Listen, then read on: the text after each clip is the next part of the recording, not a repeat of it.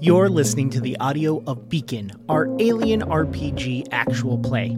You can watch live Monday nights on Twitch and YouTube. Welcome back to Beacon, everyone. Uh, I'm Eric Campbell, your game mother, and joined here with the Streampunks for another session of the Alien TTRPG. It's lovely to see everyone tonight. I'm going to kick things off by pointing out some of you have already heard the news that the final tally is in, and thanks to your help, Streampunks was able to raise five thousand dollars for Doctors Without Borders. I I'm still like we were talking about it before we went live. We're kind of stunned and amazed. I mean, I know this is going to immediately cue a bunch of you saying, "Eric, it's Ox Crew. You should know better by now." That doesn't ever stop my amazement. It never stops it. And uh, my God, if there was ever a time that that Doctors Without Borders and organizations like them needed support, you guys are absolute heroes. Thank you so much. Obviously, we have a lot of game unlocks that we have uh, we have unlocked. Um, I I even I want to I want to acknowledge something real quick before we start. I need to acknowledge that Sam de Leve was given the option of possibly backing out of a second Predator movie for exchange for something else and decided to tough it out because they have committed. So let us all just appreciate Sam's bravery um, and and appreciate that they are going to watch two, yes, two Predator films. Um, so we will keep you apprised as to when that is happening. Most of that is going to be happening on our Discord channel. So uh, stay tuned for that, and we're going to be letting you guys know when our one shots are happening and more. So that's all I have. Thank you so much to everybody who's who's donated and absolutely shattered our goal. Um, next up, um, uh, the only other announcement that I have for myself personally is, of course, Sundays. Join us over on Gary Con Live if you want to watch me run Planescape with a bunch of really talented, brilliant people. Okay, done. Anybody else have any announcements tonight before we get started? Anyone at all? Yes, Kaitlin. Um, I've mentioned this past couple of streams, but I made a series of small uh, how-to call to action videos. They're on my Twitter, um, trying to make it as accessible as possible to learn how to figure out how to call your reps, who to call, and what to say to them. Um, things like sending emails, uh, things like uh, buying eSIMs for Gaza uh, and how to send that, how to share that, how to buy that, how to do all of that stuff. Um, I'm actually consider. I don't know. I was thinking about doing it actually after the stream tonight, but going live for like a half hour and like hanging out and um, calling my reps uh, with a couple of call to action uh, things from my local city. So I'll tweet about that if I end up doing it. But I, I kind of want to. I want to keep uh, pushing those types of.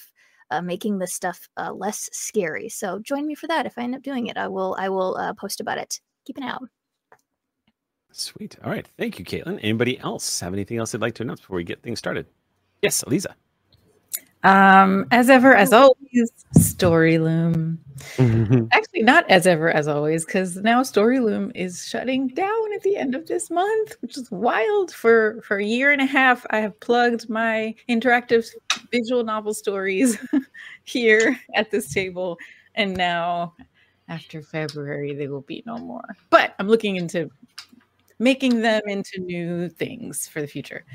But until then, February 29th is the last day that you can uh, access the Storyloom app. If you are like, what is Storyloom? Why do you keep saying Storyloom like we know what it is? It's an app, both a web app and a mobile app that has interactive visual novels that people like you and me can create. Um, and I have been one of the story creators for the past year and a half on that platform. Uh, so my stories are called Welcome to the Blood Bar and An Eye of the Hunter, and then a little wee little story called Bloodbound at the Blood Bar. They're all in this like vampire uh, slash monster hunter world because um, it's me, you know, you know. Uh, so yeah, go check those out and read. The, all the other stories on there are awesome and excellent. So definitely read lots and lots before February 29th. Sweet. Okay. Thank you, Aliza. Anybody else have anything they'd like to get off their chest? Yes, Noir. okay, Ox Crew. I talked a whole lot of shit. Yeah, you did. I got to five. I got to five thousand. So you know, give, me, give, me, your little roses. Good. Yep. That's all I had. That's no. That's that's a worthy my, announcement. My, begr- my begrudging acknowledgement of your amazing. Yep. Yep. Nope. That's fair. That's completely fair. All right. Um, anybody else have anything they'd like to say before I engage? My favorite part is is where where Noir uh, doesn't believe and then is is gloriously defeated. Is my favorite part. it's it's a recent part of of fundraiser lore in this little corner, and maybe it's I'll get- Schadenfreude in me, but I love it so much. I'll kick you next time. Team Rocket blasting off again, brought to you by the Noir Enigma. But speaking of Crew. blasting off again, we sent a brand spanking new satellite into space last week after a couple of weather delays. NASA sent the PACE satellite, which survived four assassination attempts by the previous White House administration. It is in the friggin' sky now. And you would think, oh, hey, NASA, they look at space stuff. So, like, they're looking out at stars. No, the PACE satellite looks at phytoplankton, aerosol, cloud formation, and ocean ecosystem. They're pointed right back out at Earth. So why why did NASA do this? Why look this way? How look this way? And how are oceanographers talking about really big poops involved? Go find out on my YouTube channel.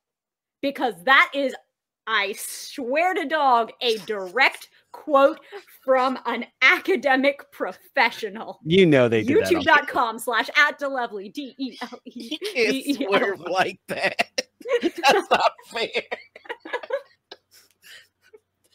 Excellent.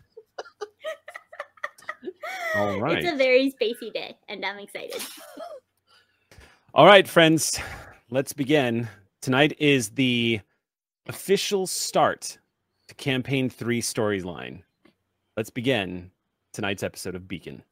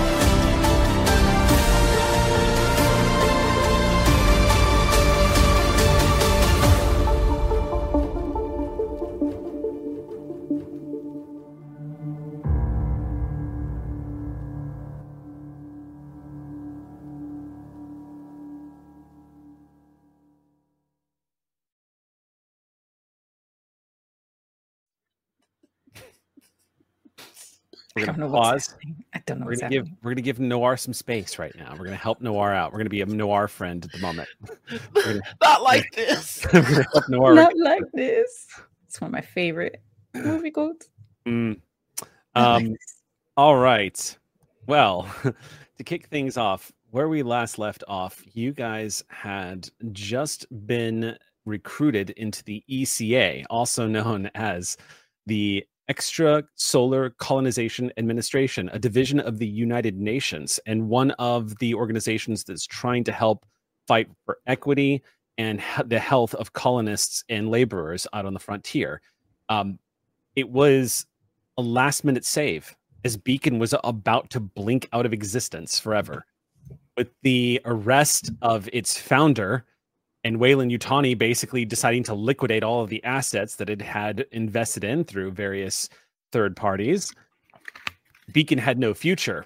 When a little bit of mischief and getting into someone's personal files happened to lead to a series of breadcrumbs that went all the way back to Earth. You guys got in contact with a gentleman named Anthony Mendoza, goes by Tony. Anthony Mendoza is the project manager for ECA. He's one of the many project managers they have. And in this case, he had been reaching out to Varela for months and months before some of you had even arrived at Beacon, offering to possibly partner with the ECA, receive additional funding. Varela, as we all know, had some ulterior motives and was hiding a lot of things and turned him away and flat out ignored him. In this case, though, he was the lifeline, a boon to all of you. Reaching out to him, it took less than 48 hours for him to get in contact with Beacon. Considerable, cons- the fact that you guys are in deep space near the edges of UA territory, along the borders with the uh, UPP colonies. So y'all are pretty far out, but all the same, a direct line in which he made a big offer. Essentially, the ECA scooped up Beacon. They reached out to Weyland Yutani, let them know that there was interest. They, you guys already had personnel, equipment, resources were out there. It was a perfect package deal for them. They could literally just buy a station in space that was already equipped and was already staffed with people specifically for the mission objective of helping colonies on the frontier. Easy purchase, and it worked. The ECA acquired Beacon, and they are now um, in control of Beacon. And you guys, that was three days ago. Everyone since then has learned that not only are you, uh, upon signing contracts, of course, as you're all contracted workers here with the ECA, you've all received raises. Everyone's gotten everyone on Beacon Station has uh, their pay has gone up as you are not you are technically nonprofit still, but you are a government now. You are working for the United. You are a government branch of the United Nations essentially. Um, and since that has happened, you've all been waiting for more information. You know that Tony mentioned to you all that a ship was being sent out to you to help you travel a little bit faster among the stars. You guys had your Bison class ships, which get the job done and certainly have enough space to haul when you need to haul. But the problem is, is the FTL reactors on these Bison. These Bison are 70 years old these ships have are, are still sturdy and well used. You can still make planetfall with them just fine, as you guys have all shown. But it's just too slow, and some of these colonies are pretty far out. So there's talk of having to negotiate with the UPP about possibly entering into their territorial space to check on their colonies as well. Things with the UPP have actually been warming up a little bit after the colony war.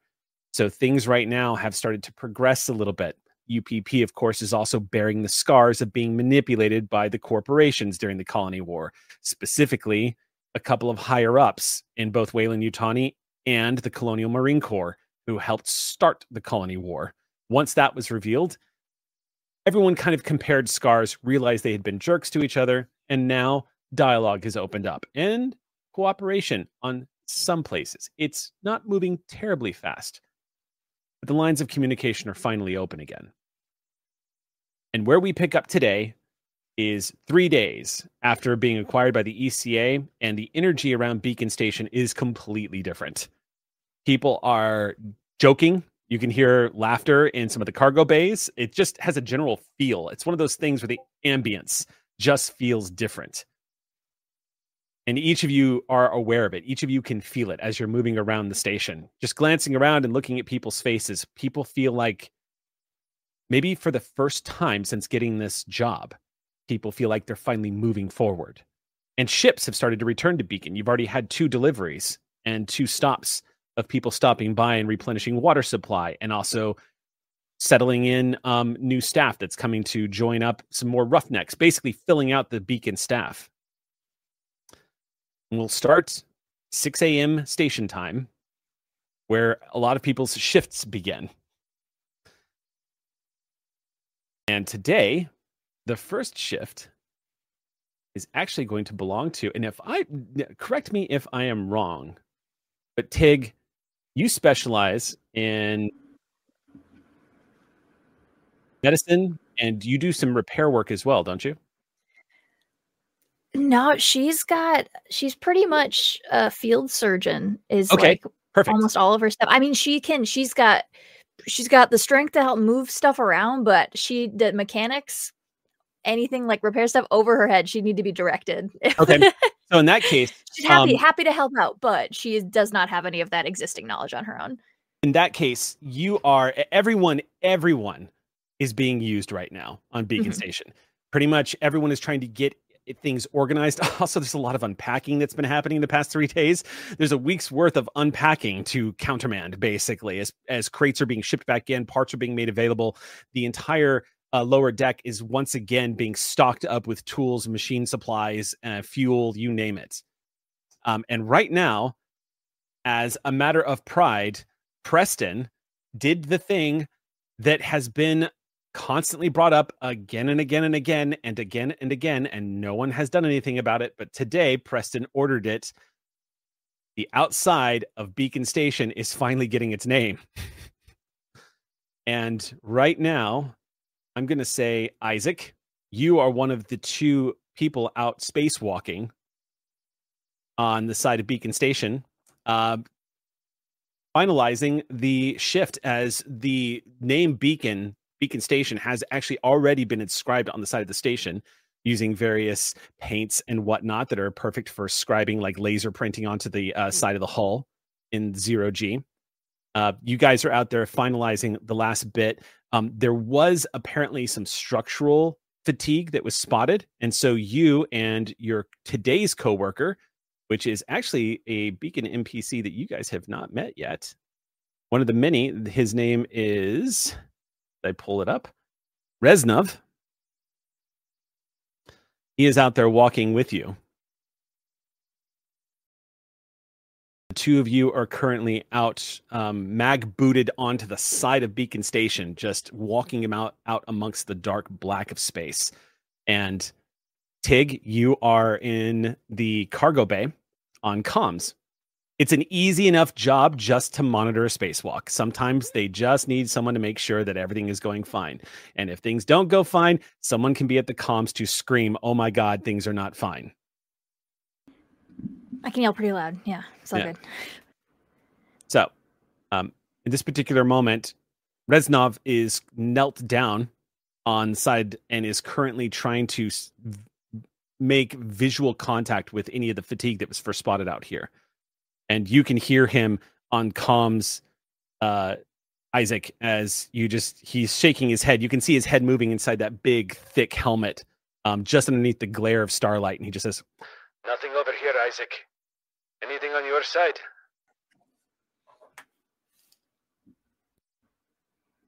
Uh, let me take another look. Okay. I didn't see it on the first pass, but it may pop up. So do me a favor as you're looking around, make me an observation check. We don't like heavy machinery for this. Uh, heavy machinery will be what you use once you find the problem. Well, yes, but I'm trying to identify it in a known thing. well, there could be a case to be made for that. You know what to look for because you have that specialty. There could be a case to be made for that, actually. One second. Once an educated eye, it feels like it. Oh, I think I think that's a solid point. Let me because that feels that feels like otherwise, I just I suck, even though it's my thing. Mm-hmm. Power machines or little skill repair injury break. Uh, uh, well, the skill actually doesn't seem to suggest that it's to spot problems. It's more of using, repairing, jury rigging, breaking, or it's. I, t- I tell you what though, Yeah, I'll go ahead. I'll you. go ahead and let you do it because you are you've been out here for the past hour. So I think at this point it's not so much spotting, but it's looking for the signs that you were familiar with in your skill sets as Okay. somebody who is very skilled with heavy machinery. So I would say go ahead and make your heavy heavy machinery check. All right. Well argued. My God, all you did was ask the question, and I. I felt Uh, let's see. One, two. Oh, only two. Okay. Two successes. Mhm. Okay. Yes, indeed. You, as you're moving along, you pause, Isaac, and look down, and you can see some of the structure looks like it's actually, and you see this a lot on these old stations. It looks like some of the metal fatigue. Uh, it could be. This is usually caused by things like debris flying through space. It could be small rocks that hit the station in the middle of a shift. It happens all the time. Enough rocks hit enough spots, and eventually you get damage. As you glance down, you can see what looks like the telltale signs of probably space debris has impacted portions of the hull. You see a little piece of some of the the hull itself has been eroded or torn away. It looks like it's an old injury too. Like this has probably been like this for a hot minute. Some of the superstructure is slightly exposed. You can actually some of some of the cables and wiring underneath. It is effectively a low level hull breach. Reznov, it looks like there's some impact damage over here and perhaps some kind of shearing stress. Looks a little less recent to my eye, but that could have been either a bad piloting job that gave us a bit of a kabang or maybe looking down the hull we might see some clamps that are putting undue stress on this part of the hull what do you think Uh, honestly, I think I'm relying more on what you know. I think I think you point me at what needs to be put back together, and I help you do it. okay on my way. that That. I think I see where you're pointing. And he starts taking There. the big steps. there was my his- hand his mag boots as you point over in the direction. Um, as he is making his way over, uh, he's walking towards you when you see on his side, all of a sudden, as he steps down, one of the deck plates as he's walking just kind of sinks for a second. You see it kind of fold in, and for a split second, you have his ankle just just below the surface of the deck itself, the metal itself. Like he just sank into a hole for a second. And the moment this happens, he glances down and goes, I seem to have stepped. and then there's a white light just flashes in front of you. And you see what looks like plasma eject straight out from where he was standing and rocket right out in front of him. He disappears behind this plume of yellowish red radiation that explodes out from the side of the station and it vacuums out into space. It maintains for a few seconds and then stops. But you see one leg keeping him on the station. He has bounced off the hull and is currently just floating. And I have to roll for Reznov because he just took damage. And there are rules for damage when you are wearing a spacesuit in the vacuum of space. Very as i recall there were rules for not putting holes in my ship eric but here we are hey, you get you get one of those. you chose the Ross. All right.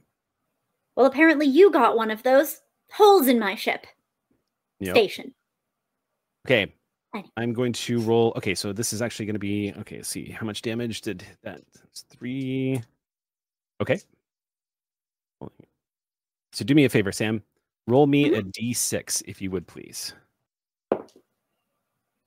one One. Okay. He takes one damage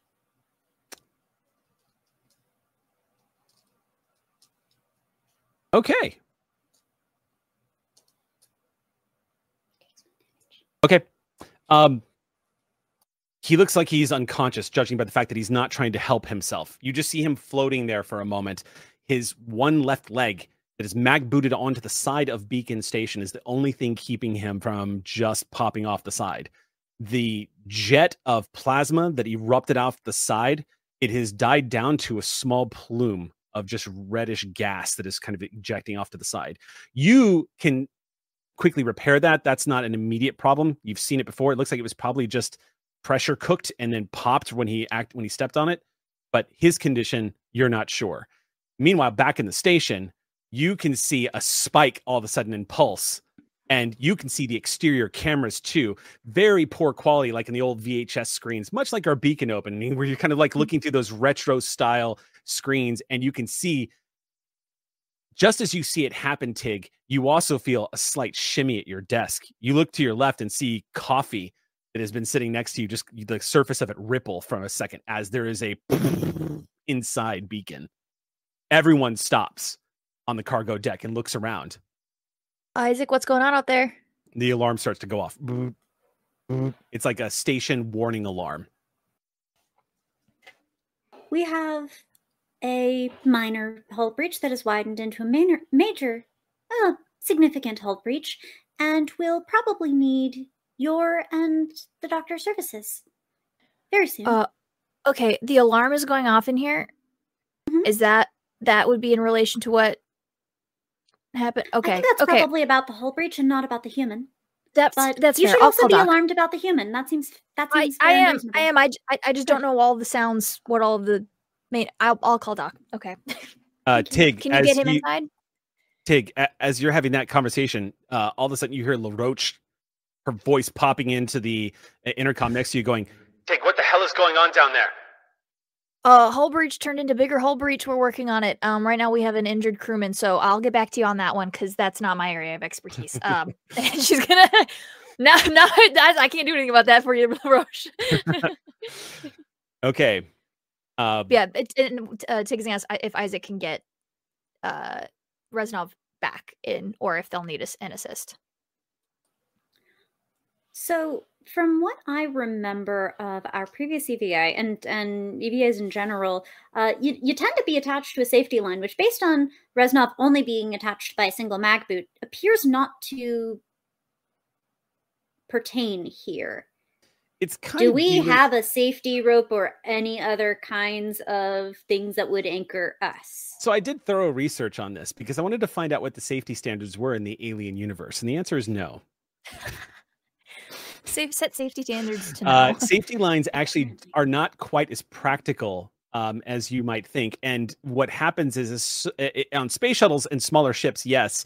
Wandering outside the station, not so much. These these EV suits actually have small thruster control in the back, so if there was ever a problem, he could probably save himself and push himself back onto the station. But for the most Except part, if something exactly like this happened. except for something exactly like this happens. It, Right. Thankfully, one of his normally his mag boots would have saved him. One of his mag boots was the problem, and now he is clinging to the station by a single foot and dangling in space. Yeah, we we didn't need rules for any particular reason. Um. All right. Um.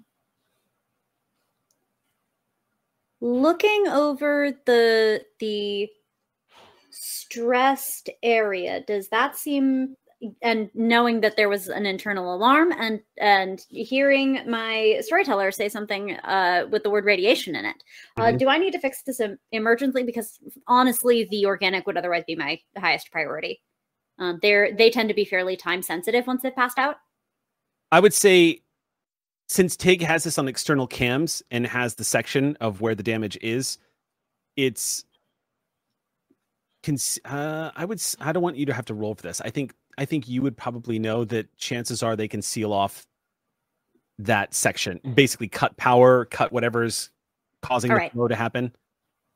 Okay. Because it's not internal. It doesn't look like it's gone deep internal. It looks like it's on the exterior, but it looks like it is a small level hole breach for sure. It's going to Okay, need repairing. then i can get the organic back inside and i can go back out and work on the repairs later i'd like to step carefully i understand with mag boots one can't especially step lightly but make Mhm. my way um to Reznov and I presume this is electromagnetic for the mag boot. That it makes sense for the to me for this to be powered so that it could be on or off. Uh, Mhm. Is that correct? Yeah, you can you can activate and deactivate them as needed. Okay. Uh, I would like to disengage, like get get secure him to me, Okay. and then disengage the magnet. You kind of swivel your utility belt suit like around to the side and get a clip on him. As you do, you realize you're going to have to deactivate his boot too as well. But what you No, also that was notice, the boot I meant. Oh, that's the boot you meant. Okay, cool. Yeah. So yeah, deactivating that boot easy enough. There's an actual, you know exactly where the emergency red switch is. So you reach down to his ankles. As you're reaching down to his ankles, you see the boot that he was wearing on the other foot looks like it sustained some damage. Doesn't look like that mag boot's going to work until it's repaired. But what you notice is this small white vapor starting to drift out of his leg, out of his uh, leg sleeve. Just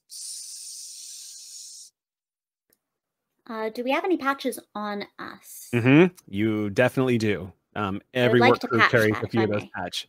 Okay, so I've actually, in anticipation of you wanting to do that, I've actually Mm-hmm. got the rules for you patching that up. I do believe it's actually a heavy machinery check. Oh, good. Um, compression suits. Do-do-do-do, Takes damage of that and so on. Uh, yes, make me a heavy machinery check, please. Uh, two. Once Two. again. Then you will. It takes a full round to do it, but it is successful. He is going to lose two points of his air supply, though. Which, by the way, we're using air supply. You didn't have to worry about it being a synthetic. What's up? Um, two gets me a stunt. Can I do it in half the time to save one of those two air? Yeah, Be absolutely. Very quick, be very efficient. Yeah, I'll allow that. You. Yeah, you did get two successes, so you can stunt it. Easy enough to seal that up. You basically take out this foam spray that that turns into a gel and just put it across, wrap a tape around it, immediately sealed. Thankfully, the breach wasn't that bad, but he's probably you're guessing from the impact of that explosion, he's probably gonna have a sore foot tomorrow. Um, looks like too as you reach him and look into his space helmet, he is out cold, eyes closed, sleeping like a baby. Um, looks like he is just complete. You're not seeing any signs of distress. He just looks like he's unconscious. Bearded guy, long brown hair that is now kind of floating a little loose in front of his face. Yeah, Tig. Reznov's not suffering an abundance of consciousness here. Okay. Um. Yeah. Let's get it. Let's get him inside. Um. Just careful I not don't know what would have too knocked much. him out. Uh, I mean, there was that blast. Did he get slammed against the hull? You've got Yeah, the had- you've got the footage, Tig. So if you ever want to go back, Oh yeah. So the yeah yeah. Um. Actually, while this was happening, Tig would have tried to see if she could call any other like heavy machinery people down here so that Isaac would have backup once they were good. So if that's something I could have done while they were doing their checks, but yeah, um, the once roach she is has already some- operations chief is on her way down. She's okay. gonna, Cool. So yeah. So once we already have backup on the way, then yeah, Tig will scrub through and see. Did he hit his head? Judging from uh, make me an observation check Okay. because there's that white flash that's actually kind of getting in the way of the camera, the external camera. yeah, and then they're not very clear. They're not that and they're not that clear, clear. either. Beacon Mm. Station's an old bird. We're doing our best. Oh, one, one, one six. Yes, he rebounded his head up cr- on the back of the hull. He literally, the explosion literally sent him back and popped him right against the hull, knocking him out cold. Is what you're guessing. Okay, yeah, looks like looks like um one force trauma right to the noggin. Yeah, let's get him inside. We'll get him checked out. Uh, good job, good job, Isaac. You know, I've been thinking about doing a backbend with these mag boots to look at the stars behind us, but I don't think I would have wanted to hit my head with great force against the hull. That wouldn't have been Yeah, quite as nice. yeah, you you probably would have been okay if it had happened, but yeah, probably probably best that we don't try to replicate this. Okay, and Tig will try to get stuff set up for for folks inbound. Okay. Um. All right. So Isaac, make me a mobility check as you grab him and start stomping back inside. All right. Uh, I roll roughly half the dice I do on the previous check. Nonetheless, this time it's four successes. Then, with ease, with ease, you bring him back in in record time, taking large strides. You find a rhythm and you move across the hull. I'm guessing in half the time, and getting him to the airlock. As soon as the doors they open up and you push him into the airlock, swoop in inside as he just gently floats in front of you, closing the airlock, easily sealing it, bringing him back down to the floor, and then holding his side as gravity starts to reconstitute. And you hear the pressurization as that's happening. Um, in in the uh, infirmary, Doc, you hear Preston Baker, the new CO of Beacon Station, go. Doc, we need you back down on cargo deck as soon as possible. We got an injured man. All right, I'll be right there. Uh, well, I was gonna bring him up to Doc, but that's fine too. You can come to me. Yep. Doc, doctor, I'll leave the infirmary in your care. He says to the cat. Head back down. Doctor Impressive just stares at you. One- One day we go crack that shell. um, Martha, you uh, would have heard that station announcement as well on the deck. Somebody injured coming into, uh, and you do know that Isaac was working down there as well. Hmm. Okay. So Um, I'm trying to think of what Martha would be doing right now. Yeah. Actually, uh, she probably in this moment is working with Murani. Um, still, uh, oh yeah, that's right. Varela's gone. So Varela Mhm. had assigned her, given Martha an official duty of like com tech security on the station. Mhm. So I'm guessing Martha would probably just keep doing, doing that. that? Yeah. In which So- case, you're probably up in the tower on J deck, the very top of Beacon Station. And might I even say, you're probably hanging out for the first time ever, getting a scene of his very own. You're hanging out there with Julio Villalobos, who has just been turning that in top of the tower of Beacon Station into his own sound jam system. Um, you've discovered that Julio loves he he for whatever reason he loves uh er, late 20th century pop music. And he has been uh he has been blasting something that you're you're pretty sure it's called Devo but you're not entirely understanding of the rhythmic mo- sounds of this particular song. It's bizarre. But um it's almost a blessing when you hear that calm come through and you have a as you're like listening distraction for a moment as the music is playing in the background Oh. Oh, look at that. I, I have to go. I'll be back later. later and just kind of waves at you as he's got a, a stick of some kind of food in his hand just waves doesn't take his eyes off the screens as he keeps listening to the music and watching the com channels Uh, this this by the way this tower is actually quite beautiful and peaceful up here. The lights are very low so most of the lights being broadcast by the the com systems themselves blinking computer screens and buttons to push all the old retro style kind of equipment that is basically kind of it's it's for a room here on beacon station it's one of the smallest being at the top of the tower basically square shaped and has a comms units going all the way around. Julio is kind of like the king of this room. He just wheels all over the place, checking all the comm systems. You're pretty sure, judging from his smell too, he doesn't leave as often as he might need to. Um, but uh, how old is he? Isn't he kind of young? he's 29. He's a Oh, kid. okay. okay. Yep. I was thinking like 19 for some. some He certainly acts it. He, Yeah, he, okay. he loves his he loves his job. He is carefree. He is in in his mind. Julio is the king of the station. He just gets to sit up here by himself and do his job. Okay. Uh yeah, so I exit that stinky room Okay. and uh why so loud? Um so I'm sorry, was the message for all of us to report or was I literally just overhearing You were just overhearing it. You were overhearing Oh, okay. that you knew that you were currently also aware that Isaac had external repairs to do on the station today with one of the other roughnecks. And while they were out there doing it, you just found out that there's been an injury and someone's being brought inside. It- Okay. you're, Martha, you would probably guess it's not Isaac. Well, yeah, of course. If Isaac's arm got blown off, Isaac would be like, All right, I'm coming back in. Okay. We need to order a new arm. Uh, okay, so uh, in that case, maybe I'll go for a little stroll down infirmary or see my friends. Okay. So you head into the lift after waiting for a few moments, being it's a busy day. Lift is occupied for about five minutes before you finally take it. And you were going from J deck all the way down to B deck, which is the second lowest on the station. So you're going to be in the ele- you're going to be in the lift for about a minute or two as you stop on G deck, then stop again on the hab block, then stop again on the main concourse. The Um, local I see. Yeah. All right.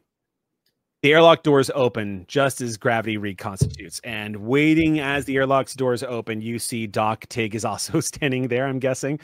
Um, Yeah, Tig. I mean, Tig's wait, waiting like immediately. She's her her specialty is is immediate triage, like trauma triage. So like this is her. She's like, all right, let's go. all right. So you bring him over to the dock. What would you like to do? well, Doc is headed down, right? You he got called by Preston. I'm, I'm going to say that Doc arrives about the time that Isaac is headed into the cargo. The cargo okay, cool. Then the I'm assuming Doc would have brought down like Gurney or something like that. So Yeah. settled on something. Um, yeah, we, we've got determined, you know, yeah, we've determined. med To, just start talking. You know, we've determined head injury. Um, one pa- one patient. Uh, we'll start doing stabilization. Make sure he doesn't have like spinal injury. Check ABCs, sternal rub. Like do we get any any reactions? Just the basics. Try to see because this is what take. This is her her zone is basics for the actual doctor.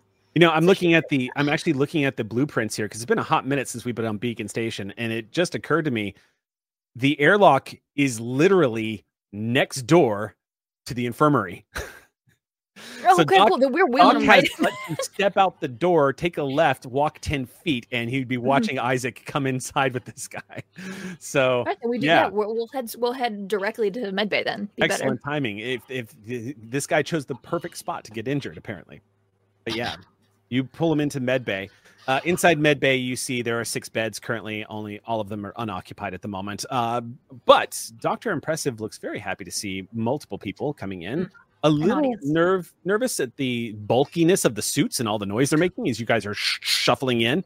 You lay this guy out onto the table. You're going to have to get him out of that suit. Better. hmm Step one. So y'all are pulling him out of the spacesuit. He is his head is just kind of rolling around. You can see he's trying. oh his- no, no, we gotta stabilize that. He's Stabilize- not. No, he's yeah. not rolling around. he's not We'll rolling. do this. We'll just say make a medicine check. Whoever wants to take the lead on this. Uh, you want to take this one? or You want me to get it? Um, I can take triage if you want to take actual like treatment. Sure. Um, oops, I keep knocking my stuff. Uh, my gosh, I haven't had a roll medicine check in so long. Okay. One, two, two. And then my med kit gives me a bonus. Holy moly, Rocky. Okay.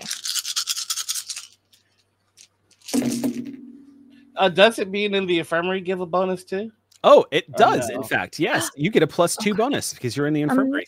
Zing. Okay, Thank you for bringing that up. That is completely true. No. No problem. I'm just a simple country doctor. Okay, um, I rolled the extra two, and both of them came up six, and I had already rolled three sixes. Um, so that's five successes. Have we have we seen five successes? I, I- we I think we've seen. I think we have. Yeah. Um, that's Yeah, yeah. Okay, so yeah, it's easy enough. Uh, to get getting the suit off and checking. First of all, it looks like his ank- ankle's been fractured. It looks like he bent probably the wrong way when he was being slammed against the hull. Um, he does seem to have a concussion, is what your guess is, judging from as you pull his eyelids open and give him a good look. Um, Mhm. He's unconscious, but he's going to be okay. He's going to be a little banged up, but he'll be fine. Um, but you just to make sure you put stimulants, get him in there, and kind of give him a gentle tap as you uh, see him come around and start waking up. His eyes focus a little bit more, and he blinks and looks up and he goes, Hi. Good morning, sunshine. How you feeling? Holy shit. Uh I think What, I'm can you tell me your name, bud? Raznov, am, am I all right? Am I okay? That's what- he starts that's what we're looking nervous. You hit your head. You hit your head pretty hard. So we're doing concussion questions. Yeah. Do you know? Would you recognize where we are? As Beacon State, I'm in the infirmary in Beacon Station. He's killing it. You're nailing it. Okay. I want to ask you the year because I don't even remember what Kaitlin doesn't remember what year it is. I'm not Uh, gonna I check think that. But it's 2202, I think. I'll double check. Yeah. then I ask him the year. You can tell me if you got it right. Yeah. Maybe it's 23, actually. I'll double check. um, it's been a hot minute. Yeah. Yeah. He, Yeah, he, so we get him. Yeah. If we get him good, good set up and good to go. he blinks and just says, Isaac, is Isaac okay? And he what, looks and sees you, then he goes, Oh, what happened? You took a hull breach to the face. It's not manufacturer recommended. Hull breach. The, you notice Martha there too. Hull breach. About that Martha's like moment, with popcorn, like what? uh, about that moment, LaRoche comes in. And you can feel her stomp into the room. She goes, What the fuck happened? As she steps into the room, stepping over the threshold of the sick bay. Uh, no, no cussing in the infirmary, please, and and no, no snacks in the infirmary. Barbara. Gotta keep It was a fair. proverbial popcorn, but oh, Just- I appreciate that. Thank you. She moves over to the side of the bed and looks at Raznov and says, What did you do? And Raznov smiles at her and just says, I punched a hole in the station with my foot, I think. LaRoche shakes her head and says, Who brought him in? And then notices the spacesuit still on Isaac. Glances back at Raznov and says, Next time, let the synth do it. He's going to be okay. And she glances at Tig and the doc.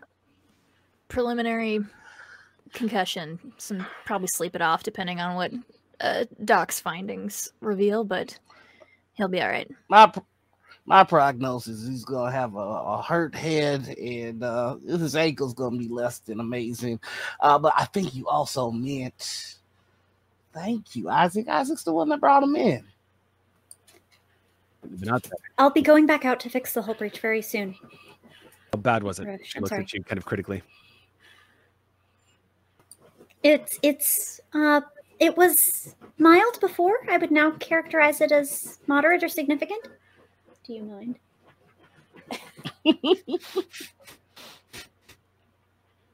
We can hear the whole Mr. Impressive, please. Pervert.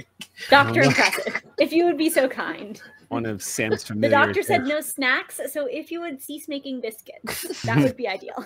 Yeah. Um, LaRoche says, says, keep me posted. Get on it. Yes, of course. Now that I brought him in, I can go back out right away. She nods to you, almost like dismissing you, like, go. I go. She turns back to the guy in the bed, and you can see Reznov looks a little, his brow furrows a little bit, and she leans over him and says, As soon as you're feeling better, I need you to fill out a workman's comp report, but don't expect to get too much for this. Get back on your feet as soon as you can, okay? And he goes, It's the life, isn't it? And she just smirks at him and pats him on the shoulder, turns to the, to, to the rest of you, and she says, Just keep me posted on how he's doing. Yeah, I got footage if that would make you feel better. Yeah, that'll that'll help. All right, take a I'll look. Check it out. She follows you. I'll take it. Martha, you're in there with Doc. Reznov is he winces and he goes, I can still wiggle my toes. Oh, that's a terrible sign. Uh, you, you, are you sure you can wiggle them? Oh, it hurts, but yes. Oh man, who who would you like me to reach out to for you? Right, I get it. I get it. I'm just teasing you. Is there anything I could get you to drink? Uh, you, you parched? Uh, if you're going to bring me drinks, um, I'll take an aspen. All right, all right. And you, Martha, can I get you anything since I've got guests?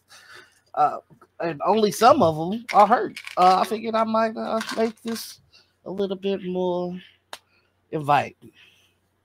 No, no, I'm good. Um, I was just curious. I heard someone was injured outside on the space spacewalk. Pretty boring up in the tower, I'm guessing. Uh, I wouldn't say boring. It's loud, and it kind of smells.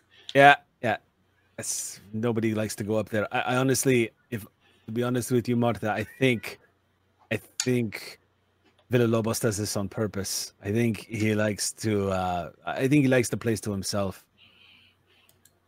Yeah, that that tracks. That's just my theory, though. No, no, I think I think it- that is accurate. Is it really that bad, Martha? Would you like to come check it out when Ab- you're done with your patient? Absolutely not. No, but I, I we, we can always invite. We can always invite the lad to some kind of dinner gathering or something. Maybe give him a reason to get all gussied up. Get him out of that space. Yeah, that's not a bad idea, Doc. All right.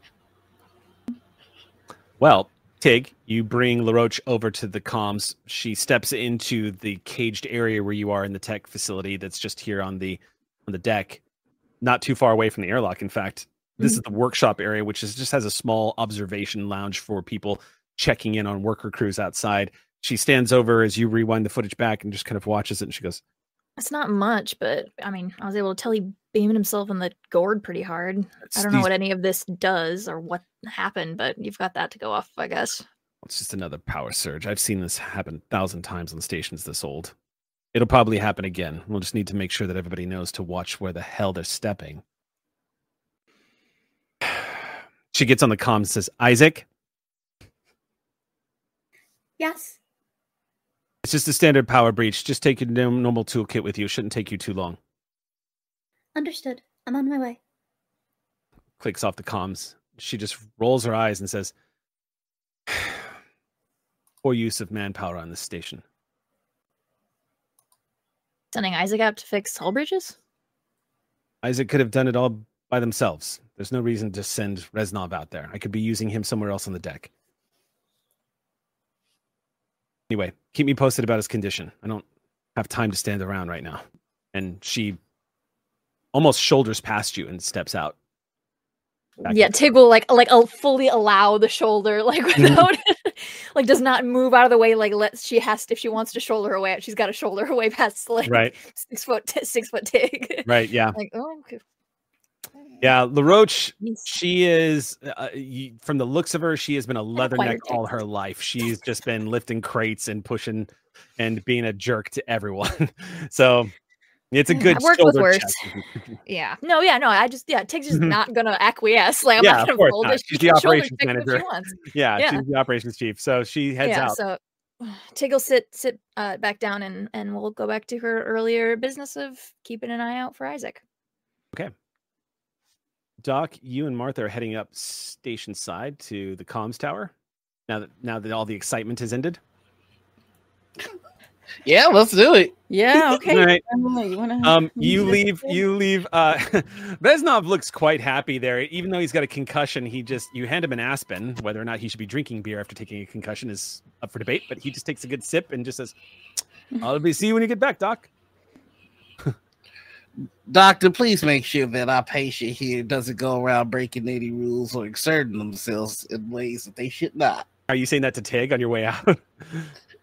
No, I'm saying it's Impressive. Doctor. Oh, the doctor. Doctor impressive, right? Okay. The the cat just does the head dip like she's trying. He's he's he's trying to anticipate or understand what you're saying and watch as you walk out. Oh my god, just had an idea. um, when you get to the comms tower top side and the door opens um yeah doc you can smell a little pun Oh. it smells like it's it smells like a locker room a little bit as you step inside Heaven to Betsy. um but as you step inside you can see Julio is actually standing up. He's got his headset on and he's going copy that. Uh copy that Cassiopeia. You are cleared. Flips a couple of switches and just raises a finger like tells you to wait and flips it up it says hey uh co i got a ship coming in the uc USCSS Cassiopeia petroleum carrier requesting permission to dock. I went ahead and greenlit him is there any problem with that you hear on the comms just No, that's fine. Send him on through. He switches it off turns and looks at the two of you as he pulls up his comm says what's up Oh, hey, uh, I still need to finish up some stuff up here, but the doc just wanted to come up and say hi. hi Hel- hel- Hello, hello there. Hey, Hello. How how how you doing? yeah i'm good how you doing I'm great. Love Great. love. Never been been I've never been up here. I've I've I've heard some music from up here, but never been up here myself. So, Doc, what you see is a square shaped room that is from wall to wall is windows. So you can see in 360 out into space. You get to see all the ships coming and going. You do indeed see what looks like a large freighter that's starting to uh, inch towards Beacon, just emerging from the shadows and getting closer and closer to the station lights, uh, which Isaac is going to have a beautiful view of here in a second. Um, but you see that coming in, and he just looks at you expectantly, Doc, and goes, "Cool, yeah, that's that's great. It's uh, this is is comms tower, and I'm kind of busy, Doc. So if I break something, I'll come see you. But Oh well, that's that's just it. I figured like you you do such important work here. You are the eyes and ears of the station. all right, what is figured- this? He leans back in his chair. What what is this? What is this? I just thought it might do you some good to have dinner with some friends. Dinner? Yeah, I I, I don't know. I can whip up something. I just it, it it occurred to me that I never extended the hospitality or invitation of friendship to you all the way up here, and I wanted to make amends. I'm sorry for overlooking you, son. Oh, uh, sure. Yeah, dinner sounds fine. Uh, sure. I mean, I I get off shift in about eight hours, so I guess I could. Uh, I, I don't intend on leaving the station in eight hours, so I think that works out perfectly. Uh, all right. I guess I'll see you on the concourse. Cool. Uh, you need me to have anything sent up here? I mean, I don't. I haven't seen you down in the main stations, so Uh, if if there's that for anything you needed brought here, just say the word. I got my uh connects with the inventory working in the infirmary and all that. no shit. Uh, I mean, if you see like an aspen laying around or something. Ah, you know what? I think we have an overabundance of aspens in the, in the infirmary anyway, so I think I can have a box brought up over to you. That sounds amazing. Yeah. Oh, Yeah. uh, Doc, don't tell Baker. He'll don't tell Baker if you're going to be doing that. Oh, You know, friends here, right, Martha? Friends. We're all friends. We're all going to have an aspen together. We're going to listen to some good music. We're going to look at the stars. It'll be great. Oh, oh no, no, we're meeting on the concourse. That's not as exciting, but but we'll, you know, there's there's Well- people to look at. There's lots of pretty people. Yeah, well- we'll we'll make it work, and I can fill novels with the things that I don't tell Baker. So uh, I'm sure that you'll get these aspens in a very quiet manner. Fuck yeah. All right. I'll see you. Yeah, I'll see you after shift. All right.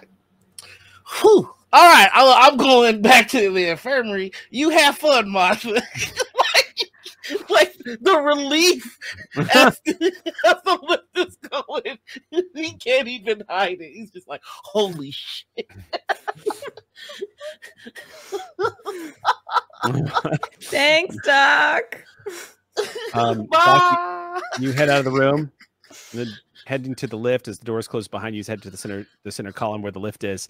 Uh, as soon as he's out of the room, Julio looks over at you, Martha, and goes, "Nice guy, the doc. Oh. He's really cool. Oh yeah, he's the sweetest. Yeah, I thought, I, I thought for, for a split second, just for a split. I mean, don't get me wrong, he's a handsome guy. I just for a split second there, for a second, you know, I wasn't sure. Like, I wasn't sure. He was asking me to dinner. I wasn't sure. You know. Oh. Uh, uh yeah, I don't know. I don't know. It, it, it, it's fine. It's it's fine. I'm I'm a workaholic. It wouldn't work. So, um, but anyway, um, did you did you bring him up here to to to pull me out of the comms tower? Is that was that a plan? Oh, would, you you know I don't think you know this, but you make this face sometimes when you look at me. And it's Am I making almost- it right now? yeah, it's all yeah, it's almost like you're like you're trying not to be rude, but you want like your soul to step a couple of steps back or something. So you you don't have to all be here. It's kind of what it looks like. Okay. While the music is turned down and while you're asking me directly these things, I do have something I want to say to you, Julio. Okay. Uh you are nose blind to how bad it smells in here. Oh. When was the last time you had someone like do a cleaning in here? Do you have like a repository of dirty socks hiding somewhere? Um, Just trying to understand the smells I'm smelling. Preston has told me that he's planning on uh, getting more station staff, but right now uh, I'm kind of the only comms controller during station hours. So, um, Do you pee in bottles or something? No, I I mean no, I don't do. I, I Varela put a stop to that. I don't do that. Oh my god. I I I there's there's plenty of places like it's fine. No, not not in here. Like I I do it plenty of places on station where you're supposed to do it. No, I'm I'm with that. It's just that know, usually when my shift ends, I get a bite to eat, I'll go read a book, and then I'm asleep. And when I wake up, it's time to come back on shift. And sometimes three, four days go by and I forget, you know, and you know, it's an old station. The environmental systems, it gets warm in here sometimes, it gets freezing. I've got a jacket over there that probably also needs to be cleaned. You just you're saying a stink. I get it. I get it. I mean, I think this place stinks. Yeah. And you spend all your time in this place. That that's that is also true. Yeah. Yeah. So, yeah. Yeah. All right. Well, I'll, t- I'll take the note. Are you Um, going to do something about it? Well, I think one of the reasons why Baker was asking you to be up here is because I, I think he's trying to, I think he's trying to help me out with some relief efforts. Not, not, not like the relief. Oh, got it. I think he's asking if you'll, you'll like back me up and stuff. Okay. Yeah. So if I'm going to do that. It can't smell like this. And also, Okay. I appreciate this music, this like vintage music and stuff, but it just can't be so loud that I can't hear my thoughts, you know? Oh, okay. Yeah, that's fair. Yeah. Cool. So, so is this is this too loud? He switches it on and it starts blasting, and he cranks it down one level. Is, is that good? more, more, One level. more, Yeah. more. More? Yeah. Cranks it down another level. No. How many out of 10 is that? Uh, he's on eight right now. oh, come on, dude. Give me a four. A four. drops it This down is so to mean. he drops it down to a normal level, and he goes, "All right, I guess." You want it to Yeah. Because now, like, now, like, we can like talk to each other and not shout over the music. You know what I mean? sure, yeah, I mean, I think sometimes we should crank it up for sure, but just like having it always at a 10, like all the time, it's like a lot. oh shit and he immediately swivel, swivels his comm check and goes uh cassiopeia you've you've got a green light on uh cargo bay uh the cargo bay main uh you're you're clear to dock fuck sorry i got distracted um Sorry. Yeah, I distracted you. Um, well, yeah, I'm glad you're receptive to all this. Yeah. Yeah uh hey um could we maybe talk about trading shifts while you're here? Like uh i'm like take a shift and i take your shift. It- like we could uh, maybe two people work in the tower for once. Yeah. Yeah? Yeah. that'd be You great. I, I promise i'll start showering. Start showering. again. It's not like the first time thing. It's it would be like a second time a third. Actually i've been doing it for a while. I'm 29 but it would be you know it's been a it's been a couple of what's today?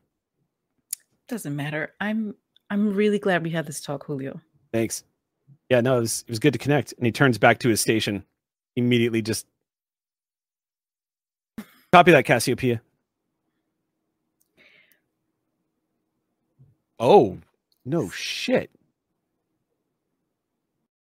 Copy that cassiopeia. That's news to me. Uh that's going to be exciting to tell uh the co i'll let him know. Speaking out he turns and looks at you and says they, they've they've brought somebody to uh open a there's there's a, a merchant that's gonna that's that's here to that's purchase space on the concourse Hey, A look cook. at us. Ooh, a cook. yeah Nice. That's exciting. holy shit not eating these rations anymore i don't know how you marines do it like you guys you guys are serious Yeah. Get used to it. But a chef? So we're gonna have like a restaurant? sounds like it they brought equipment apparently so sounds like they're moving in Hey, maybe uh you and Doc can go on a romantic dinner. uh, no, it's it's. It, I I I don't think he meant it like that. I think it was. I, I think he's. Yeah, I don't think it's like that. when was the last time someone asked you out? Uh, that would be right before I left my colony. So I guess four years ago. Or well, maybe once you take uh, your shower, things will uh I don't know. Yeah, who knows? This this this restaurant owner or whatever. Maybe they're maybe they're a looker. Let's we'll we'll find out. Maybe they like 80s pop. Who knows, right? Could get lucky. Julio, you are delightful. Yeah, thank you. I am, and nobody talks to me. I'm up here all day being delightful. No one ever comes and talks to me. So thank you. And thank the doc. I mean, I'll thank him myself because we're having dinner. So Yeah. Yeah. He goes back to his headset. Yep. Copy that. Uh, Baker, uh, the Cassiopeia has just finished docking procedures. Yeah, and apparently they've got a one of the the I guess a chef, a cook, a no shit. Is this a surprise? Does everybody else know? Okay, understood. Switches it off and says, "There's going to be a ramen noodle shop on the concourse." I don't want to know what the noodles are made out of, but but it sounds good to me. Oh god, I haven't had any type of noodle in so long. Oh, that sounds so good.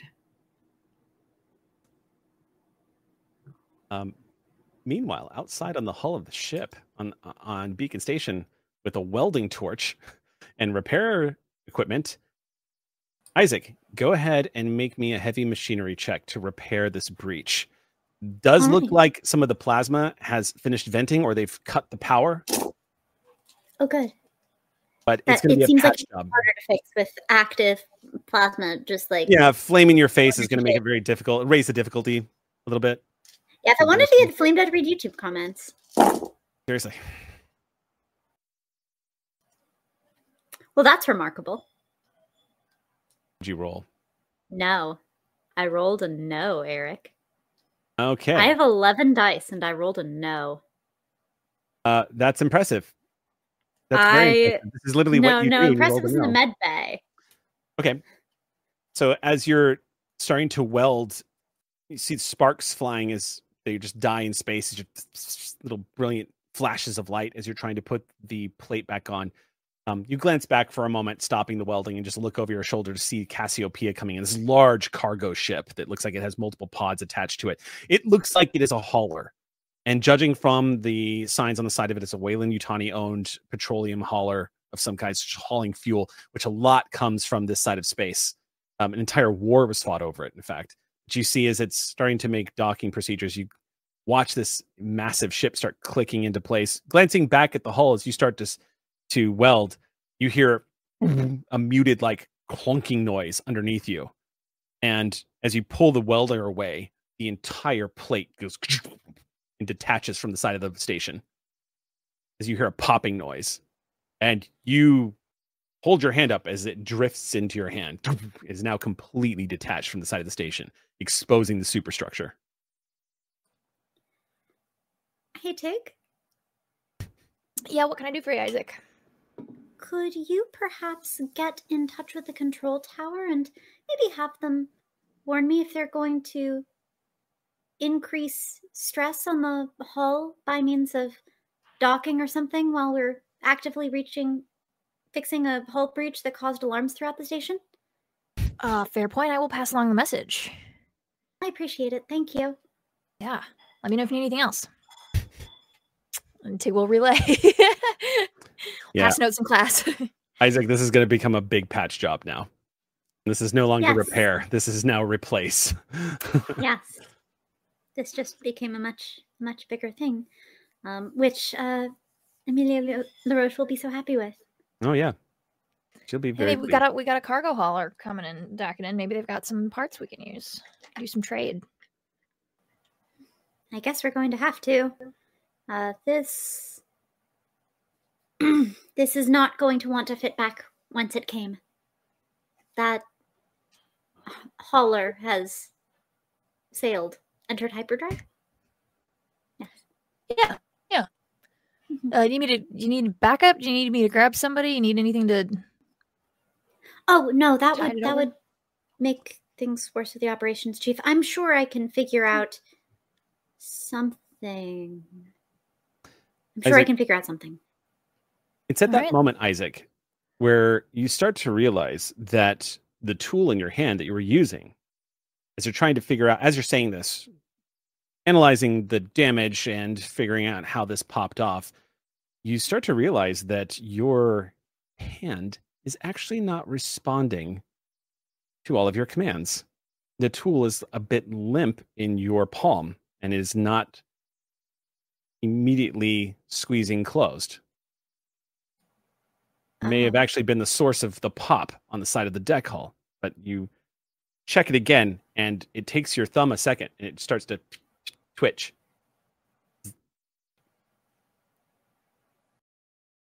Oh, um, hmm. That's mechanically unexpected. Uh-huh.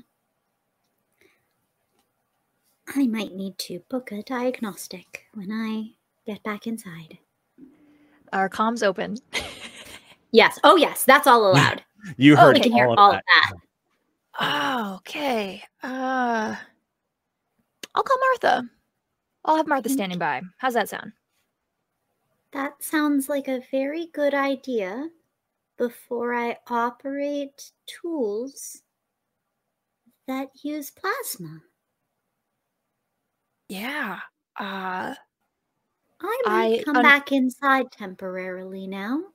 Let's do that. Yeah. I uh based on tone voice, I assume the severity is higher than I could probably fathom by the words being used. I'll grab Martha. I'll meet you when you come back in. Thank you. I'll ping Martha to, to meet us down here. So once again, Martha, you are being called to the bottom of the station.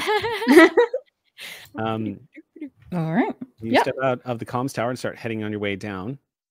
Doc, you get back to the med bay where you see Reznov is relaxing quietly with a cat on his chest.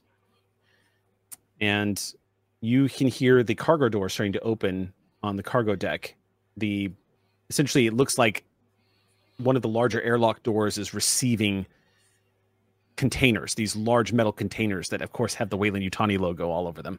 These containers are probably about seven to eight, maybe about eight feet in height and about maybe about 15 feet long as they come sliding into the into the cargo bay from the ship. People bringing them in. You see the roughnecks. It occurs to you at that moment that the station has actually received docking with another ship. And you see some new personnel stepping on, and LaRoche meeting them, being the operations manager. Also meeting them, standing next to LaRoche, who always makes a point of being there, particularly when there's new people stepping onto the station, is Marani, who is just standing behind LaRoche. And just as a quick reminder to our audience, Marani is, of course, station security and is actually a colonial marshal. So she is standing behind LaRoche and just checking everyone as they're walking in and welcoming. Um, standard procedure is they're all going to have to just check quarantine to make sure everything's good. Um, but they're going to be, you're about to get visited by about 20 people, Doc, as everyone's just going to get a Yeah. baseline medical scan. Yeah, here we go. These contained scratching. ecosystems of ships and stations, everybody gets a base medical scan when they step off a ship. So, yep, you see a small crowd heading over to you, and Reznov goes, yep, I'm going to pretend like I'm still asleep. Oh, wait, I can't close my Lucky- eyes. Lucky Damn it. you. I always get a gnarly cold after I do these. It's the worst. All right, here we go. Uh. Hello, everybody. it's just Welcome. me. it's just Um, laying it all thick with the Southern Comfort. Okay. Suffice to say, it is a busy day on Beacon Station. And a lot of you are juggling a lot of things happening all at once.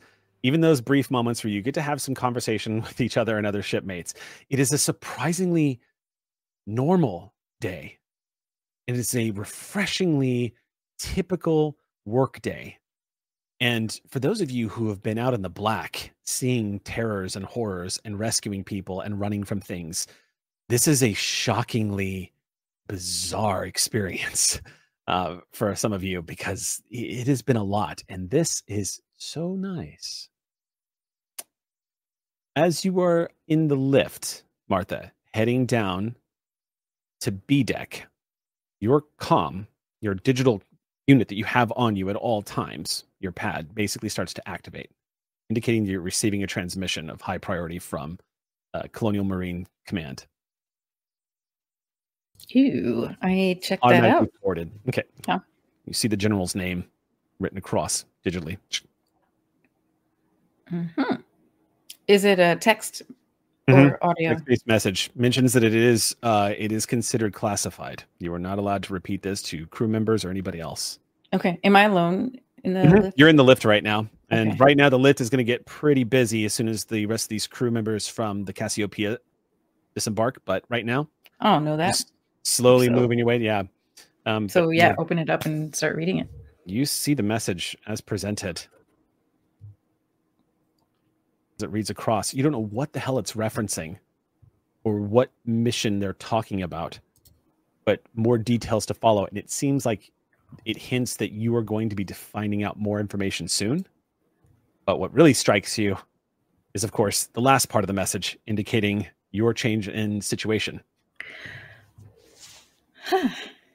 Which, by the way, is extremely rare and pretty pretty surprising.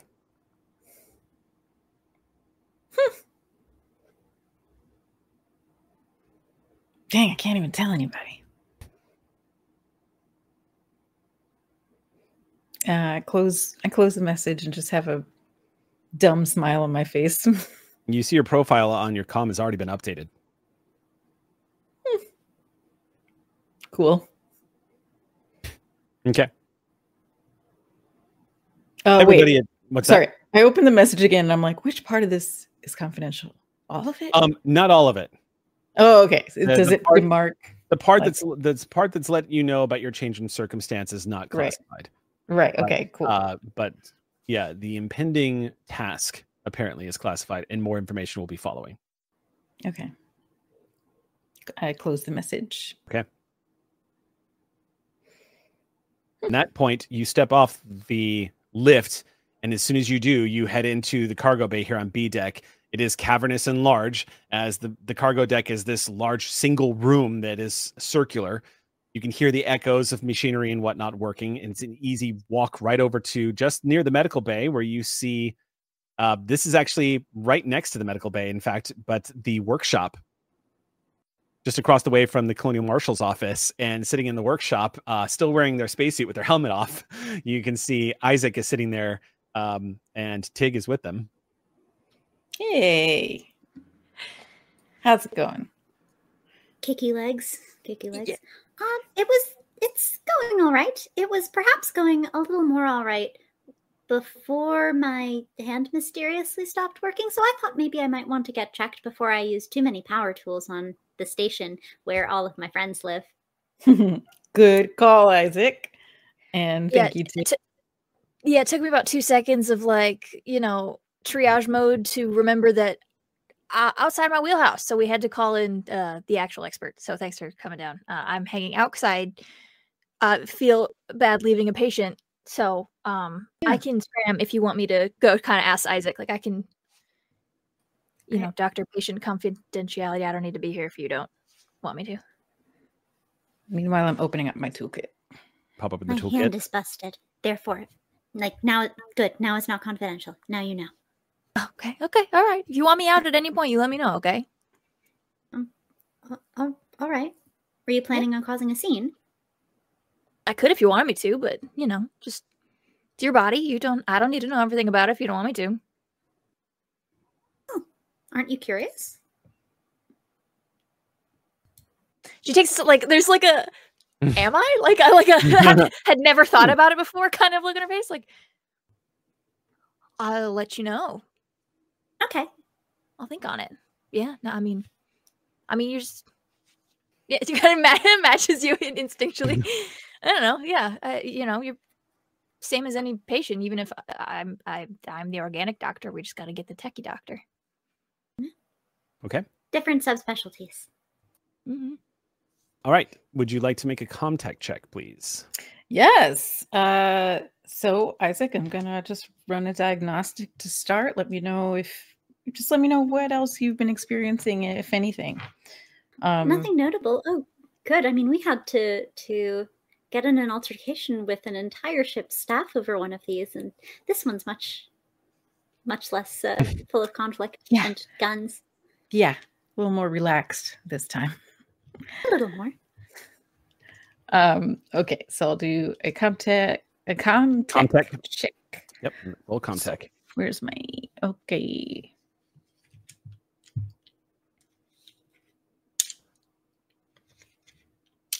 Okay.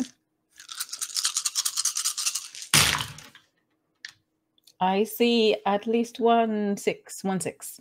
Okay. With one six, what you discover as you were running the quick diagnostic on Isaac's systems, Isaac hasn't been maintenanced in probably about three months, Hmm. and uh, you can already see that it, it's it's very minor, but usually synthetics shouldn't be going that long without maintenance. Yeah, okay.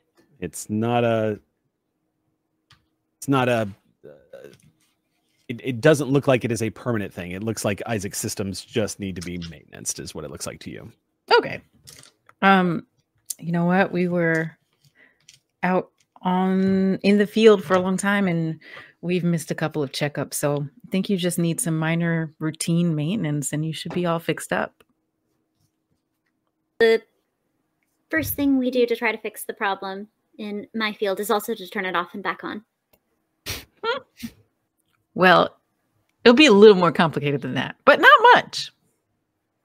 All right, Shall I? please. Okay. It's easy enough. So Isaac, you get you get a maintenance. So that is going to be uh that's going to cover you for now. All right, I will make a note that I have been maintenance. I Um, think it- mid mid pers- like mid maintenance. Tig kind of goes, wait, do I need like kind of like looks down at her like robotic elbow like do I Oh, how I, often do I yeah. I'm probably yeah. fine. I don't have like system I don't have extensive systems, but Mechanical wear and tear is still a thing. Yeah. You know, you have to. It's a hinge joint. You have to lubricate. I don't It's mind true. taking a look if you want to. yeah, we'll do that. We'll do yeah, we'll do when there, when there's time, when there's a chance. Yeah. When. I think having a like, oh, that's right. I got, I got, I got bits and bubbles too. Mhm. True. Yes, you do have a little bit of tech built onto you now. Um, but yeah, basically, you go over Isaac's systems, you check the codes, you ch- make sure Isaac is feeling good, you check some of the hardware, as it were, check the hand to see how it's working. Isaac's in good shape, despite the fact that Isaac has been through a shit ton of stuff in just the past couple of months. Never mind getting doused with acid from a variant species of xenomorph I But- was defaced. deep in de- literally. Um but uh, aside from that isaac seems to be holding up quite well. I mean you already knew that the isaac model was particularly and particularly tough designed to be able to withstand a lot of punishment. So this isaac model your dear friend seems to be doing just fine. Just probably shouldn't go that long. Um with one success martha i will tell you that isaac also it is it is up it is a question as to what it will mean to have someone who is a friend of yours, a synthetic, who does not have an inhibitor chip active and is not being regularly maintained. Mhm. So it it it raises questions and it kind of brings into the forefront of your mind as somebody who is very specialized in comtech that this might be something you guys will need to stay on top of for just so that Isaac is always healthy and doing well. Um, is Doc in the room? No, but Doc is only about mm, maybe 60 feet away around the corner, currently With, like, scanning 20 about 20 people. Oh, right, right, right. Okay. yeah. Um, um, so I'm going to say out loud to both Tig and, but especially to Isaac, of course. Mhm.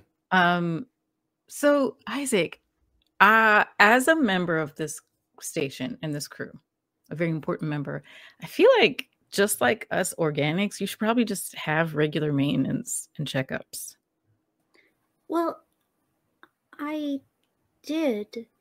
I. Kaya Jackson Clark is usually my technician. It's just Oh. after the whole. Oh, yeah. I felt kind of awkward going back.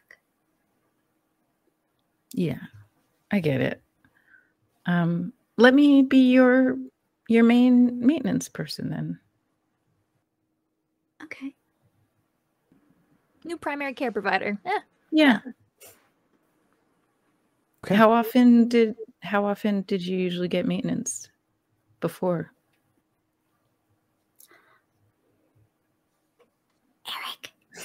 You can kind of, I mean, uh, typically, so synthetics, because they don't sleep, maintenance is kind of how they get around that. Getting maintenance is basically synthetic sleep. So for you, it would happen um, usually like a standard checkup is every six weeks because it takes a single shift and you're fine. You go back to work and that's it. Okay, great.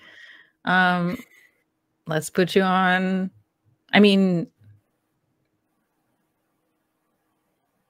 yeah. Uh, uh, as your as your doctor, Mm. uh, I'd like to see you in four weeks, and then from there on, we can do six weeks, if that's okay.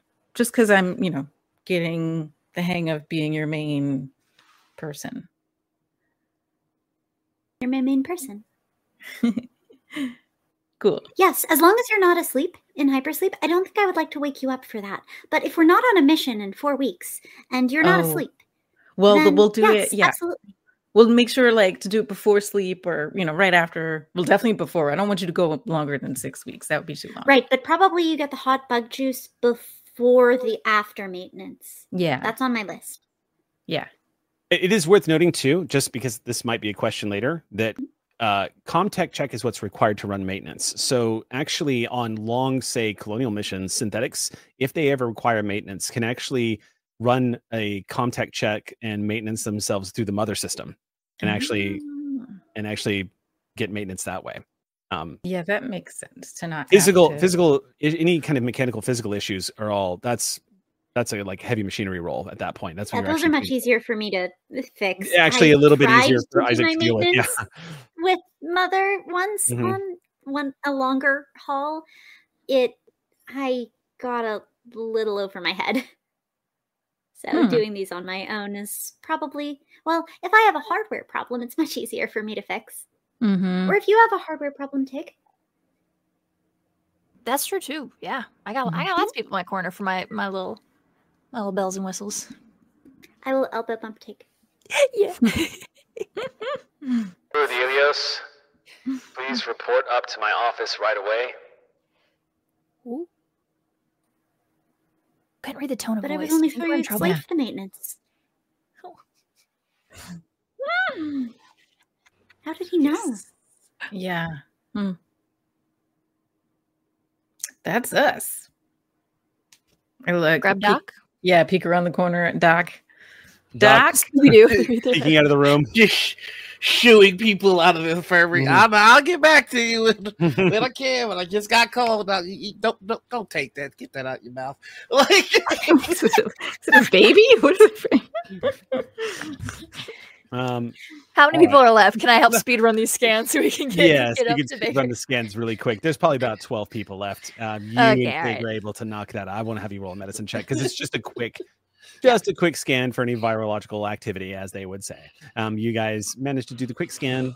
Everything seemed to be fine, and it's a quick dash out of the med bay, so you don't get locked in there. All right, so called up the Preston Baker's office. You all get inside the lift and start heading to the to the office of which uh, used to belong to Varela.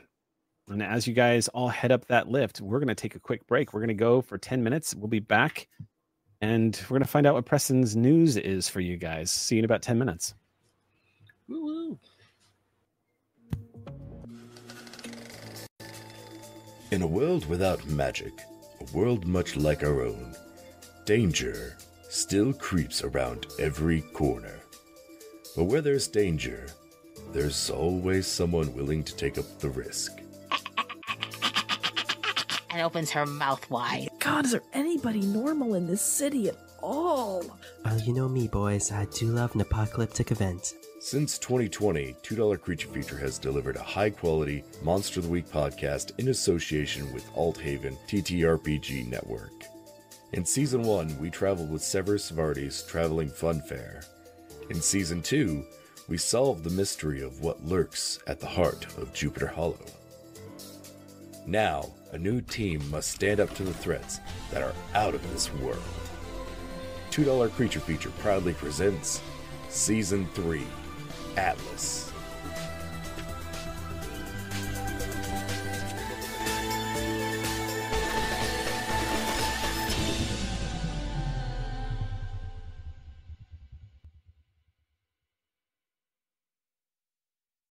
What would happen if the whole world knew monsters existed? That they could be your neighbor, your barista, or your childhood bully? Hi, we're Pest Control, a mostly Monster of the Week actual play show that just started our second season, and we're asking exactly those questions. We are another tabletop podcasting show, but we utilize Monster of the Week very well. It feels almost like you are watching a show. It gets really dark. Yeah, and in between all that, we're a little bit of silly little goofers. Sam enables some extremely impactful story moments built up from themes and creature designs. I'm William, they, them, and I'm playing Kelly Aberdeen, he, him, who is a vigilante who wants more than anything to be a monster and cannot become one. I'm Sam, she, they, and I'm playing Nami, she, her, who is an angel who fucked up and has to make up for it. My name is Jonas, they, them, and I'm playing Rabbit Moon, he, they, she, a demon boy who changes forms and plays with gravity. Rabbit is using the custom playbook, The Shape Changer. And my name is Keeper Sam. Come follow Pest Control as we watch the story of Kelly, Nami, and Rabbit trying to keep the community of Norfolk safe from the encroaching influence of the city. Come check us out. Hi, my name is Jake. And I'm Sam. And together we are the co hosts of What We Know, the most watched source of all topics gaming. We have the, the fastest scoops, the hottest takes, and hell, the cutest co hosts. Can't deny that, but there's more to us than looks alone. Each episode, we take a dive into gaming related stories of the week that interest us, topics that make us go, wait, this couldn't be real, or hang on, wait, what? Or, The greatest thing that has ever happened to gaming ever. yes, things exactly like that. So, check out Althaven's YouTube, and every other Tuesday, you'll find out what we know.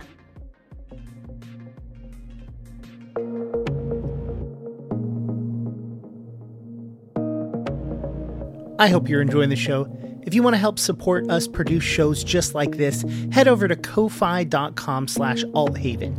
You can also listen to our other shows like $2 Creature Feature, Pest Control, or watch our upcoming four-episode indie game run of Harmonia's Lament, where GM Paula takes the cast and builds a world in I'm sorry, did you say street magic? Then they explore it using kids on bikes, then destroy it using 10 candles. Lastly, the amazing cast spends the final episode playing A Quiet Year, where you can start to rebuild. But until then, enjoy the rest of Beacon.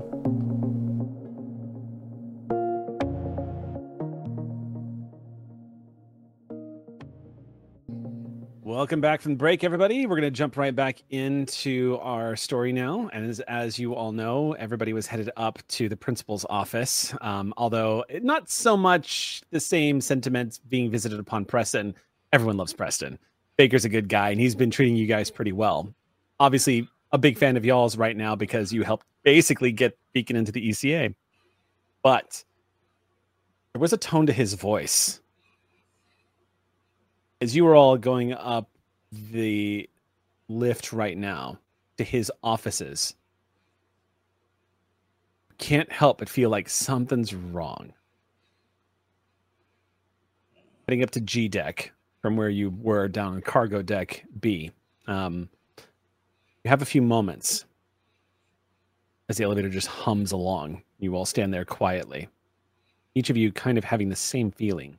This feeling in your gut, something's up.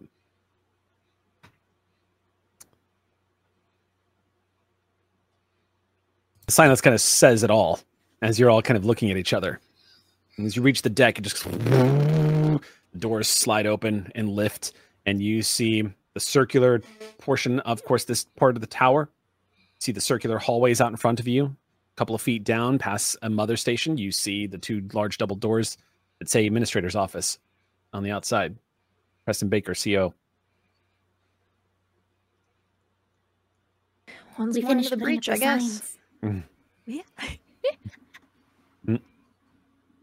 All right. Looks so official. You look so official now.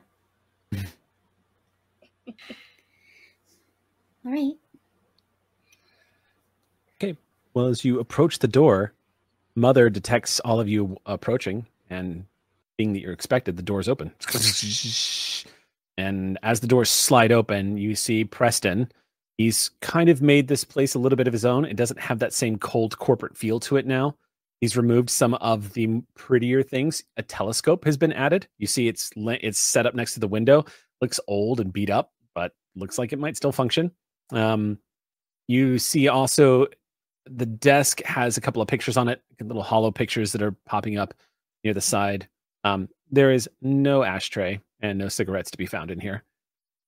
But Baker, on the other hand, currently just wearing short t-shirt and his work pants looks a little informal right now And you walk in just in time to see him rubbing his hands over his head, a thing you've seen him do many a time when he is stressed.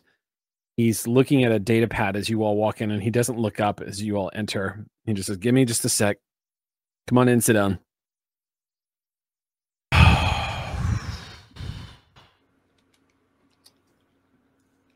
This is surely the sign of what is bound to be a fruitful and enjoyable conversation. Yeah. Clatters a data pad onto this desk. It says, Oh,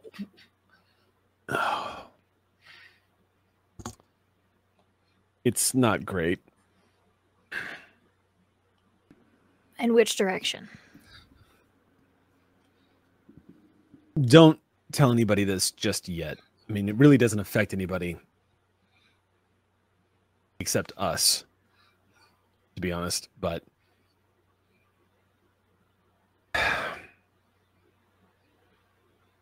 I knew it was too good to be true. mm. It comes with caveats, apparently. Something's happened. I got a message from Mendoza about an hour ago. I've been following up with it. You will not believe the shit that has gone down in just the past 48 hours. Um, and I'm going to guess that it had something to do with bureaucracy back at the ECA. Now, Mendoza tells me he was authorized to make this purchase to Beacon, so nobody's in trouble. Beacon's fine. Beacon's going to be fine. But things have gotten a little more complicated.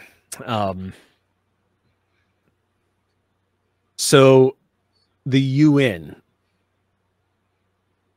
has decided to team the ECA up with the United Nations Interstellar Settlement Corps. Now they're kind of uh, good guys too. They're a little more active though, whereas the ECA just wants to make sure everyone's receiving equal pay and gets all their medicine. Uh, the UNISC functions more like uh, Interstellar Peace Corps. So they deliver food, medicine, supplies. They also escort diplomats. They also do peacekeeping. So, not a bad thing. I, I happen to be one of the people in my family that actually appreciates the United Nations Interstellar Police Corps. The, sorry, that's what my dad calls it. United Nations Interstellar Settlement Corps. So, oh shit, there's just so much to go over. I don't even know where to start with this. The UN is teaming us up with them for a specific expedition. Apparently, they have founded what seems to be a uh, well the way Mendoza described it is a multinational multi-corporation expedition to find the lost colonies, the ones we were talking about looking for.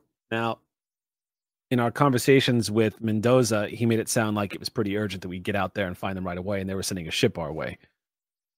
But now, as it turns out, there's a lot more people involved with this.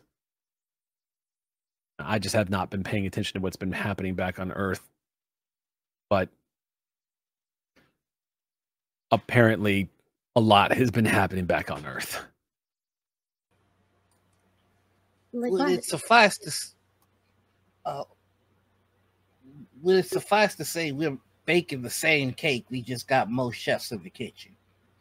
It's even bigger than that. But yes, essentially, yes.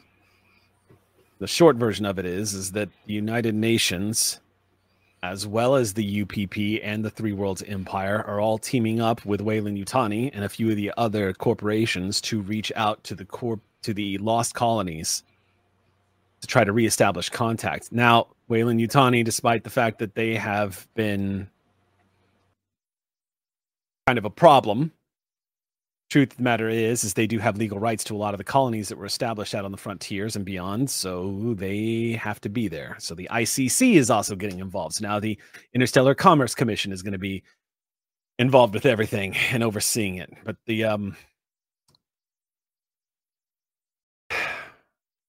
short version is this. The united nation interstellar settlement corps has passed a mandate for a mission out beyond the frontier. And Mendoza told me and you that they were looking for seven to eight missing colonies that they've lost contact with since the col- colony wars. Turns out it's more like 18.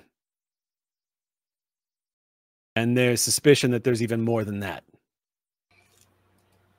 Weyland Yutani was pretty What? busy, and apparently there was a, a gold rush just beyond the frontier. This is all coming to light right now. And we're not talking small colonies either. At least one of them had a population of over 1,500,000 people. So we were out of our depth, and Mendoza has just gotten me some of the details on what's happening. And it's a lot. I'm sorry if I'm kicking around. says here Mendoza was aware of the mission, but the ECA wasn't included, so he was staging his own missions. That's why he got in contact with Beacon. Well, I guess his sniffing around and his purchase of Beacon attracted attention because someone at the UN decided to pull the authority and bring Beacon into it. And according to the papers here that I got from Mendoza, he holds up the digital pad and says, You all, on behalf of the ECA, are being recruited based on your previous experience of working out on the frontier in dangerous situations. ECA wants you all to join what is rather disturbingly being called the Great Mother Mission.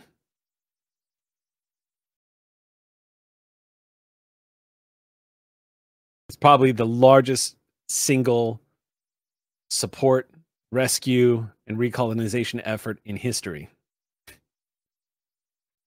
And it's been underway for a while now. I hadn't heard a damn thing about it, but then I don't watch the news, so. So the short version of it is this then. There's already a Dukalin class colony ship en route to Beacon right now. It's going to be here in about two weeks. It has attached to it the four SEV Magellan class support ships. One of those was going to be yours. And additionally, there's going to be three Corvus class salvage vessels that are also attached to the flotilla that's going out beyond the frontier. So, a couple of ships to say the least. Big crew. But the mission is going to take y'all spineward, meaning you're going to be jumping way past the red line where these colonies are located. Mother, how long did you say FTL travel was going to take? You hear Mother say, travel time will be one year, six months, two weeks. Oh.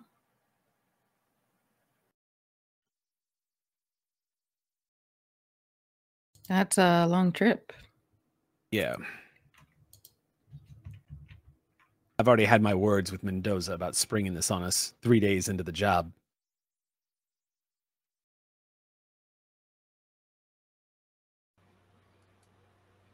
Mind I speak frankly for a moment? Go ahead. 18 colonies, you said? 18 that they've told us about. I don't trust a damn thing that's coming out of their mouth now. My guess is there's probably more out there. 18 lost colonies, millions of souls. And they've only been planning to go and find them. I, I, I, just I find that I don't think that their motivations for this are entirely humanitarian. I, I worry that we are going to expose ourselves to more of those um, xenos. Look, I, I don't know what to tell you. Like, I don't know what's waiting for you out there, Doc. But what I do know is there are some people involved in this, us, for example, who have the people's best interests at heart. I mean, we signed up to do what they're asking us to do. We just didn't understand the size of the task. What's clear to me now, though, is considering the number of colonies, we are way out of our depth. And that is simply beyond our capacity. My camera dies.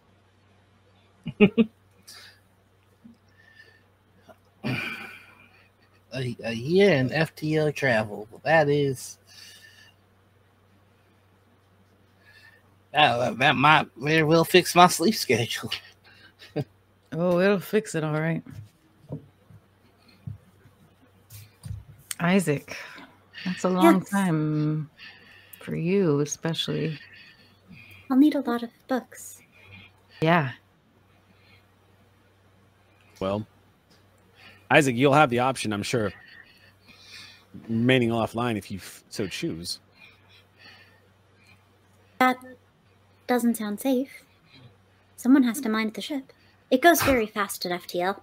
There are roughly 200 people that are going to be involved with this mission, and the ship you're getting is coming with a crew. Hmm. And that's going to bring up the next question I have to ask all of you because they don't know a lot about what's happening either. Some of them, I doubt, even know that they're making a pit stop at Beacon Station to pick up more personnel. So, one of you, once again, is going to be called upon to be the CEO of that ship. So, keep that in mind if you want to carry it over. I will support whatever decision y'all make, but just so you know, it's going to be a little different than just being around your friends. You're going to be with a big multicultural crew who've all got their thoughts, opinions, and feelings about working with each other, as well as God knows whatever agenda they got going on with them. I do know there's some people from the Interstellar Commission that are also going to be there. The ICC is going to be there. There's going to be people from the UPP on that ship. There's going to be people from Weyland Yutani on that ship. You'll be meeting some pretty interesting characters. And with your experience, I trust you guys will um, handle yourselves. I think if anybody on the station was going to be capable of handling themselves, it'd be you. But here's, we're getting a little ahead of ourselves at this moment because this is asking a lot. This is asking a lot from a bunch of people who only just got the job and were told it was something else.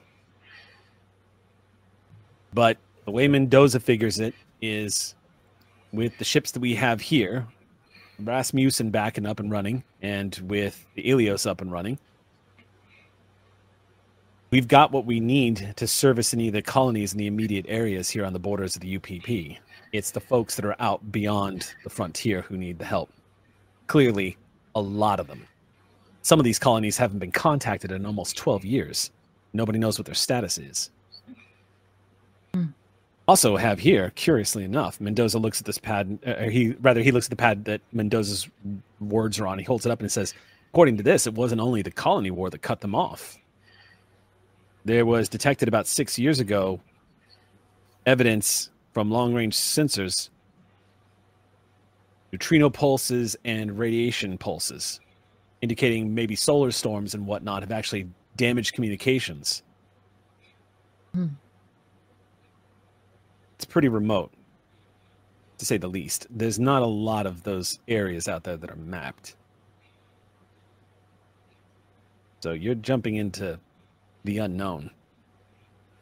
Also keep in mind the colony ship is going to have 2500 souls in hypersleep and they are meant to go recolonize maybe revitalize some of these colonies a lot of the people on there are looking to start new far far away from war torn systems that they've been a part of for many years. So I think it's all starting to sink in now how complicated this has gotten.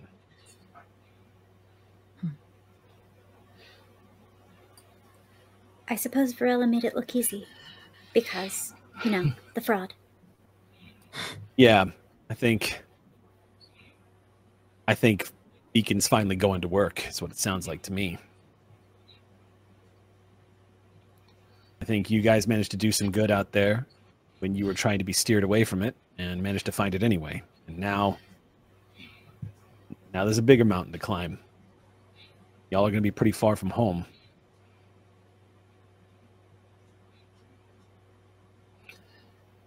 Here, I thought retirement was going to be boring.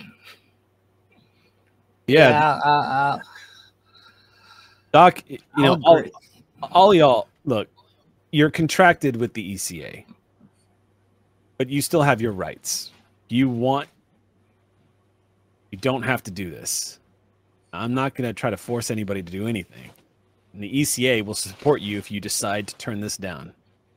But I, I have been told by Mendoza that, well, if you're not doing the work of Beacon, then they need to get people in here who will.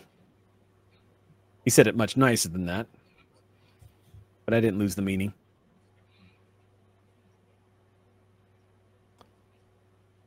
So, two weeks and they'll be here.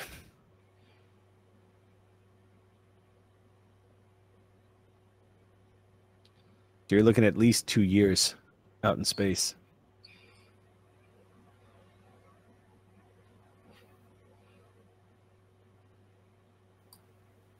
You have a lot to prepare for, then. Let this settle in. You, you're not in any rush right now. They're not here for two weeks. We can do preparations without getting confirmation, but y'all think this over. I I don't want to lose y'all, but it seems that's going to happen no matter what. You're either going to be leaving one way or the other. So, but I'll support whatever you decide to do. Thank you. Yeah.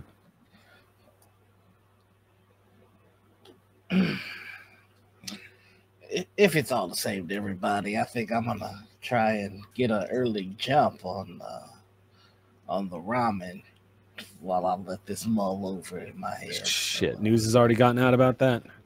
Hold on, not to say anything. All we would uh, have found out pretty soon anyway, right? Yeah, I'm that's true. All right. Well, y'all can go about your business now. I'm here if you need anything. Oh, Thank you, Isaac. always. Yeah, of course, of course. Uh, Isaac, what's the story with the side of the station coming apart? Uh, there was a minor hull breach that turned into a moderate to significant hull breach. I needed to get maintenance very quickly before I fixed it, but then you called us here. I'll go back out and fix it now. Oh, all right. Apologies Yeah. for the delay. No, you're fine. Just keep me posted. Okay. Let me know if we're gonna explode or something. I'll go Save- look into that. Save me from it. paperwork. And Isaac will leave to go work on the hole in the ship. Okay. Isaac just kind of wanders out of the room. Doors open up. I'm gonna follow Isaac if that's if that's all right. Okay. Isaac, you step out. Doc steps after you. We've been. How you feel about we ramen? Get up and go. Okay.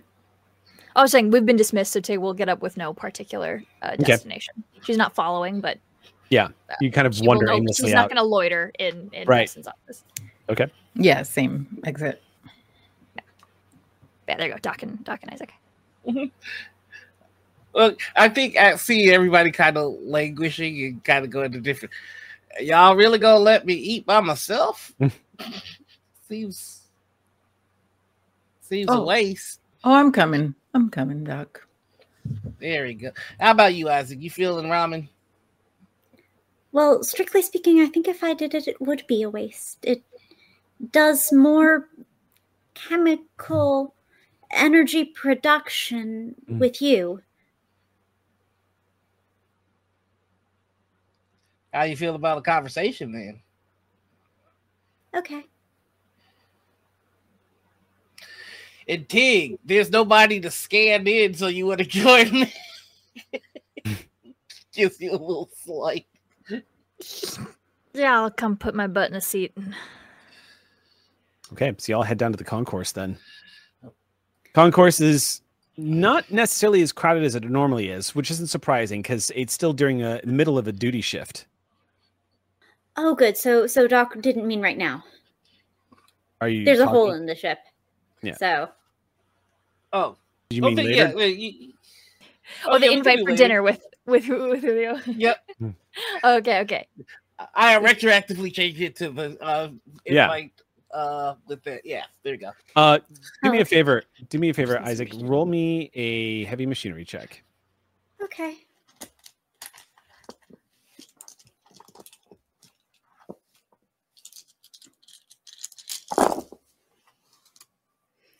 Uh, one, two, three, four, five.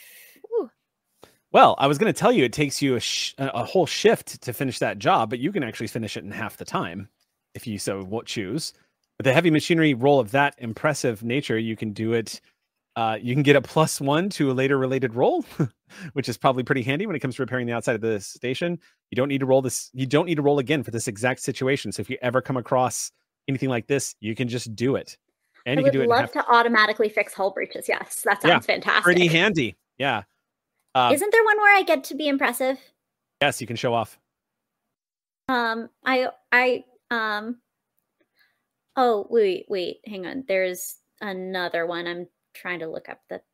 You act quietly, you show off, break it permanently. Half the time, you don't need to roll again for the exact situation, or you gain a plus one later to a related roll. Um, I don't think I want to break it permanently. I think that would probably be a bad station idea. explodes.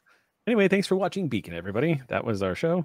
Don't How we get out of not of doing a year of hypersleep. Yeah.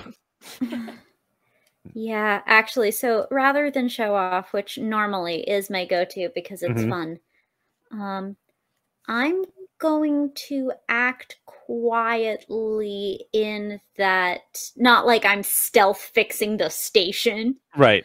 um, but just You don't want that to know. I'm kind of flying under the radar of a lot Mhm. going on this afternoon. So, So it doesn't. Roach doesn't need to know that this needed to happen. well, um, that sure, yes. Okay. And so maybe because I'm fixing it kind of quickly, I could just spend a couple extra moments outside Sure. Yeah. in the quiet without anyone Mhm. getting. It is indeed quiet. As soon as you finish up the last of the repairs and stitching it back together, is uh, also repairing the internals, which doesn't take you very long at all. Especially because your strength alone lets you actually move some of these mechanical mechanisms. The, the underneath the the surface of the skin of Beacon, it's easy enough just to reach in without even a proper tool, and in the spacesuit with the armor rating that it has, just bend it back into where it needs to be and check its integrity, sealing up the gap in the hull, and then lasering it closed. You get this done about half the time. You find yourself standing on the side of the beacon tower by yourself in the utter quiet. I guess the stars won't change too much in two years.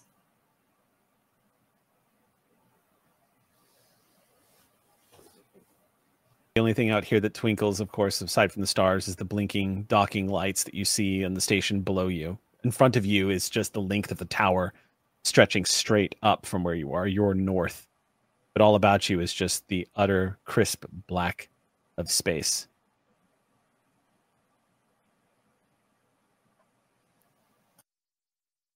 You head back inside.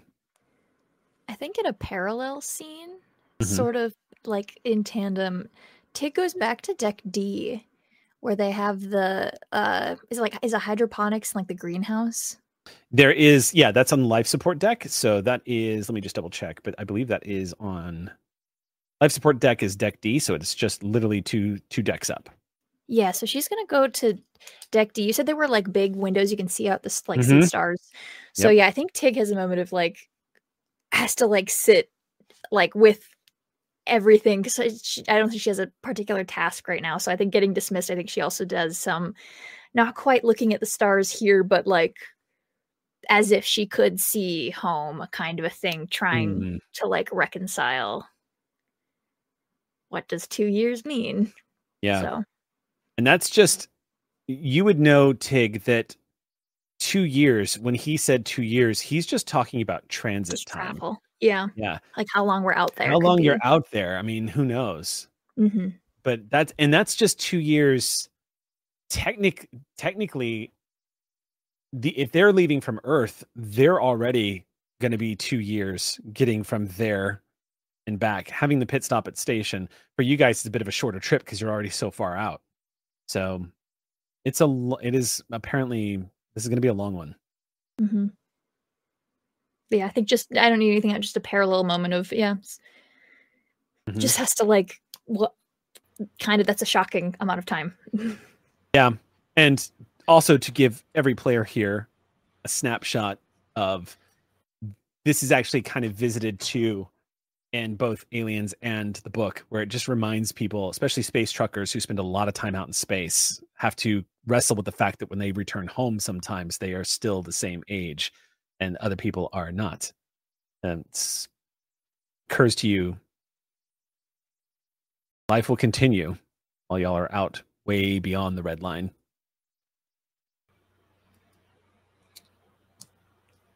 In in that case, yeah, I think Doc is gonna send a message to his daughter, the the most expensive rate he can pay, just to kind of give like a final sign off. Um, I, I think the message pretty much is, uh, "Hey there, uh, uh, just letting you know your your dad's enjoying retirement, and uh, I think he signed on to do something stupid. Uh, two years in FTL travel with some humanitarian community service type thing. So, uh, I'm you know I'm already an old man, so I just gotta take reality into an account. Just want to let you know some basic things that I didn't get to tell your brother that I really wish that I could have. One, I, I really want to thank you for making handing the company over the easiest decision, decision I've ever made. You're far better at it than I am. Thanks for attending to the money and the day to day minutia of things. And in any way that I may have let you down, I want you to know that that is my gravest regret, and that I hope that you might hear some of the things I've done out here in the void, and that might mend the wounds that I've left you on my travels. I love you dearly, Mary. And I'm just going to savor it in case I can't say it again. I love you so very much. You are the best thing that I have ever done. Tied with your brother, of course. Goodbye and good night. And that's it. Okay. Send the message along. Scheduled to reach its destination in the next three days.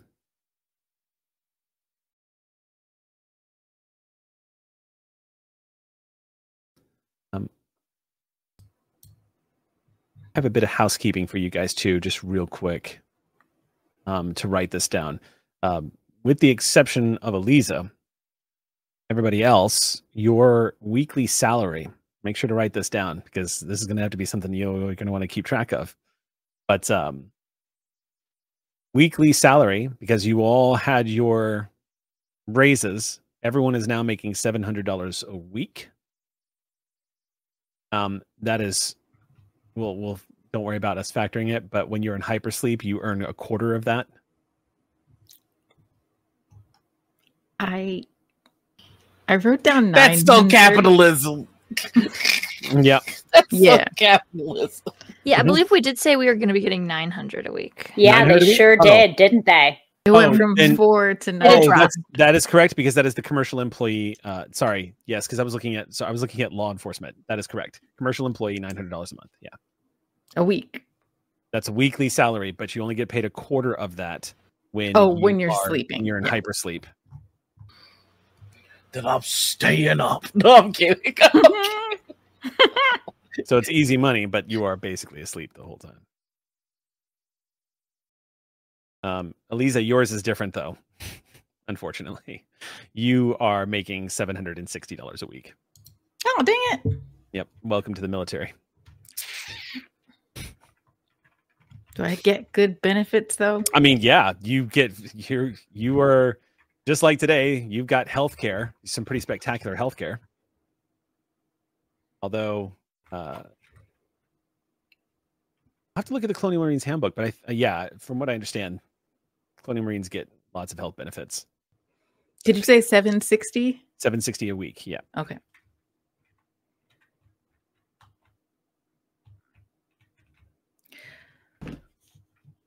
So those are your current. Um, also, to keep track of this, y'all don't have to worry about it right now, but um, actually, we don't have to worry about that right. That's mo- more something I should talk to Doc about at some point. So, but yeah. All right. Um, Doc, uh, just really quick, Doc is just gonna run the diagnostics on himself to see if there's any underlying health issues. Um, he's he's really thinking two years is a lot of time, and he's an old guy, so he's just doing just running over everything to make sure that he's not going to be a, a obstacle for the Pulling a Holden and scanning yourself for protomolecule. Um, Yep. so you run a quick. Di- make a. We'll say this. Make a medicine check. Ooh. Oh, I've been I've been wanting to make roll of medicine check for a while now. That's uh plus two because of the med kit, Mhm. and plus two because of the infirmary. One, two, three, four. That's four successes. Okay. So with spectacular fashion, you do a thorough diagnostic on yourself, and it, it, it definitely occurs to you as somebody who is a trained doctor and professional surgeon. You are you you detect that you have heightened levels of your your blood pressure is slightly elevated. Your pulse is Oh, slightly yeah. elevated. The anxiety of being asleep that long. I mean, be, getting out to Beacon was what four five months space travel, something like that. Um, this is going to be much longer. You know as good much as anybody that it's act, neurological distortion disorder is not something that you can necessarily pre-plan for.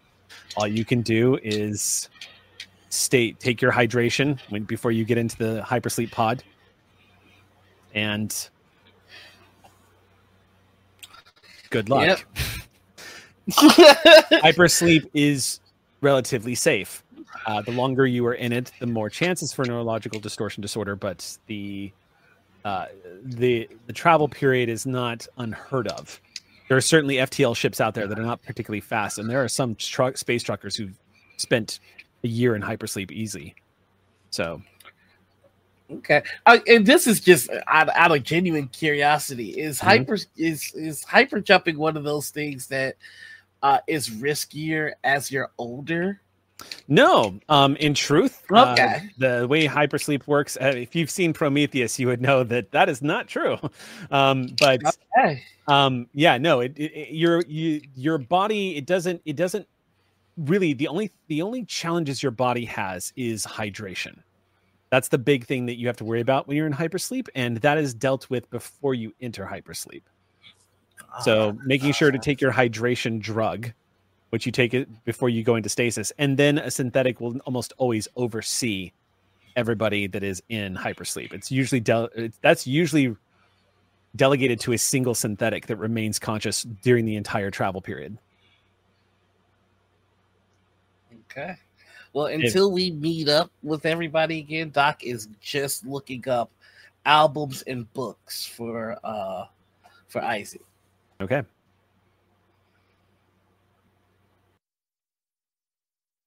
I would actually like to find Doc. Okay. Um, she'll go to the med bay, and assuming that he'll be there, and unless you've gone elsewhere to peruse entertainment. Oh no, he's just looking it up uh where he is in the infirmary. Like you can hear Earth, Wind, and Fire bump bumping like long before you get in there. Oh, jeez. Yeah, Tig kind of swings her way in and kind of like knocks on the doorway. Like, you, eh, what, what do you, what's happening? What's, what's the, what's the occasion? I will. I, I wanted to get a collection of hits. If our friend, uh, if our friend's gonna be taking care of us while we're sleeping for a while, the least I can do is make the time pass pleasantly. So you're, uh, you're, you're gonna do it for sure?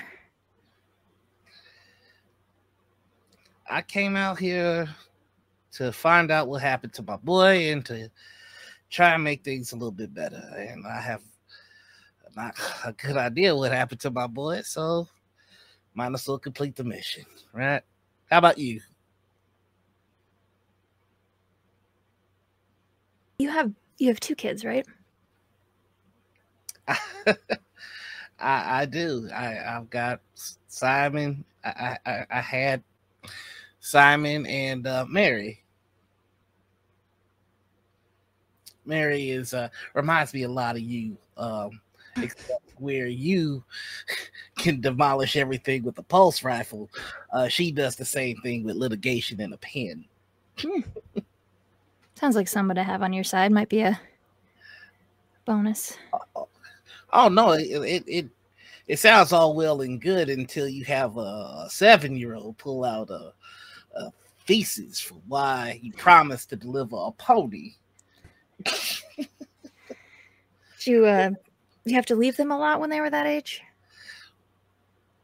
Spend a lot of time away, or were you home body kind of? You know, it's you obviously don't have to. We don't have to talk about it's if you it's don't. it's it's fine. It's fine. I uh I was gone for far more than I wanted to and much further than I should have.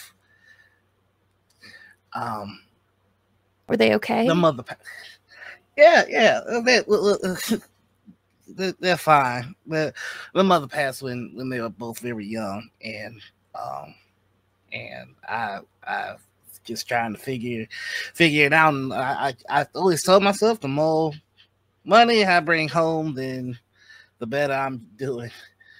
They want it for nothing, except maybe my attention. How about you? I, I I don't know much. What what makes a little soldier doctor like yourself?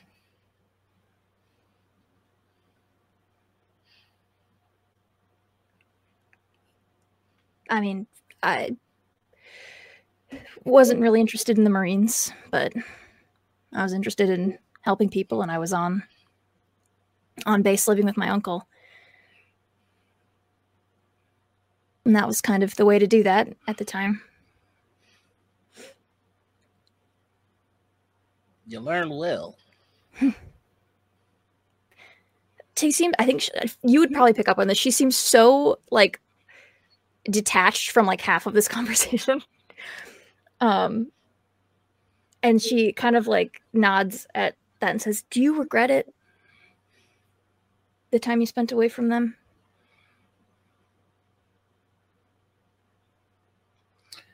That is a double edged sword. I selfishly wish that I had abandoned everything, just held them so tight that nothing could get them. but I see the people that they became. And I, I couldn't take that from them.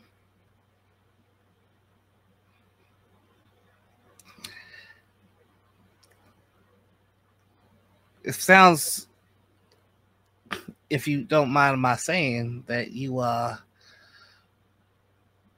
particularly interested in words left unsaid today. I think you see her just kind of like nod and like make a decision, kind of like take a breath and go,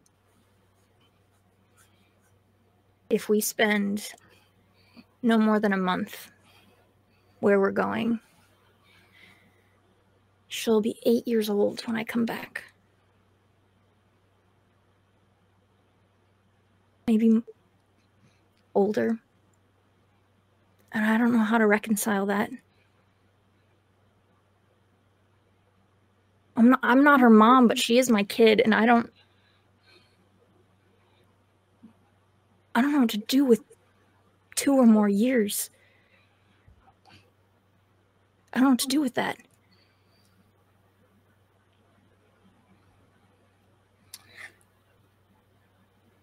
I'm gonna tell you something harsh and ugly. Because i love you. You don't get the bank time. You don't get to count on it. You I need you to understand in in our line of work, it's the most obvious thing that we somehow foolishly overlook, but that but the human machine is flawed. There are any number of reasons why the time that you assume somebody would have, they may not have.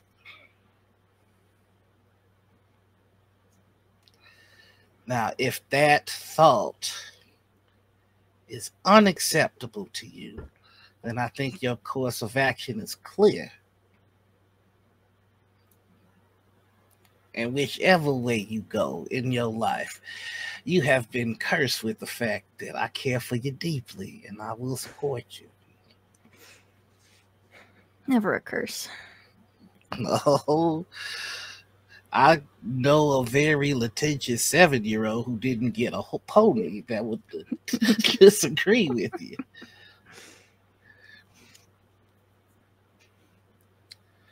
Her name is Elizabeth, by the way. I call her Buffy. That's a, that's a fun name. Yeah, she's a goofball. She's everything to me. And I left her because I was afraid. And now I'm here and I've been away from her and she's been taken care of and she's been with family. And now, now the time away scares me. And I don't know if that makes me a hypocrite.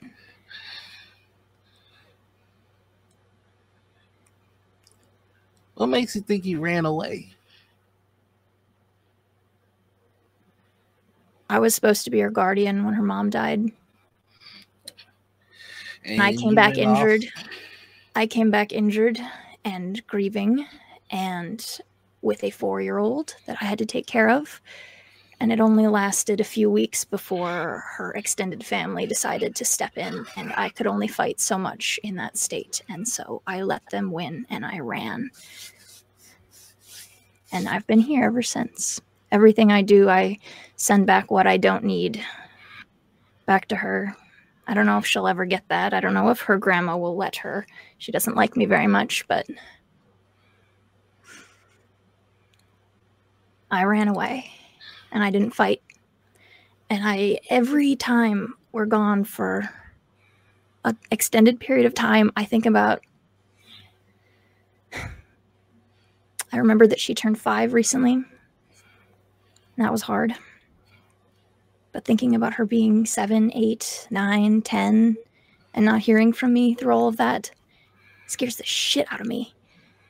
And I don't know if I deserve to feel that fear because I've been here this whole time.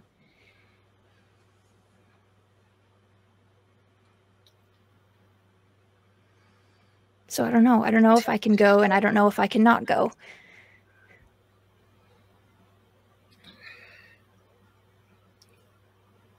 And that's why I was asking about your kids.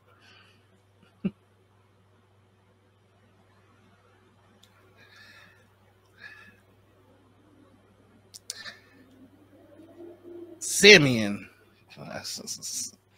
He uh I knew he was gonna be a Marine from jump. He didn't start walking so much as he parrot dropped from the couch and then gorilla crawled his way to the kitchen. Mary, like I told you, she she did not just take rules. You didn't just tell her when to go to bed. You had to tell her why.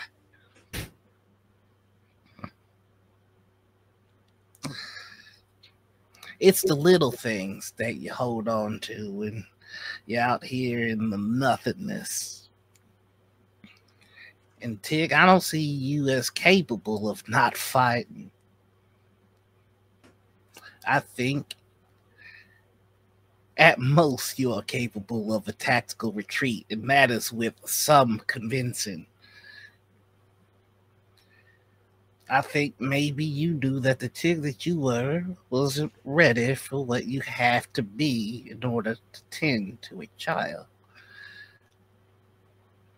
Uh, to tell you the truth, I was still am, like genius.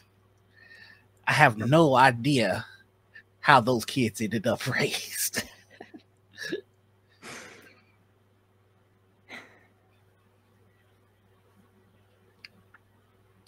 Elizabeth. Elizabeth will be ready for you whenever you make the decision to be ready for her. And there's no shame in saying that's today or that's two years from now. As long as you follow your instincts and you're being true to yourself. Thanks, Doc. I wish I had something better for you. It's, say it's more anybody's been able to give me since since everything. So to be fair, I don't really get let people give me things because only only a few people know. Stubborn. Because I'm stubborn. I'm in a little bit of a I'm a little bit of an asshole. And I'm a little bit bad at vulnerability. So uh I am starting to feel extremely itchy right now, but I do genuinely appreciate hearing it. And I genuinely appreciated the chance to remember my children. So, how about until such time as you make a decision, you tell me a little bit about Elizabeth every day, and I'll tell you a little bit about Marius Simeon. I think I'd really like that.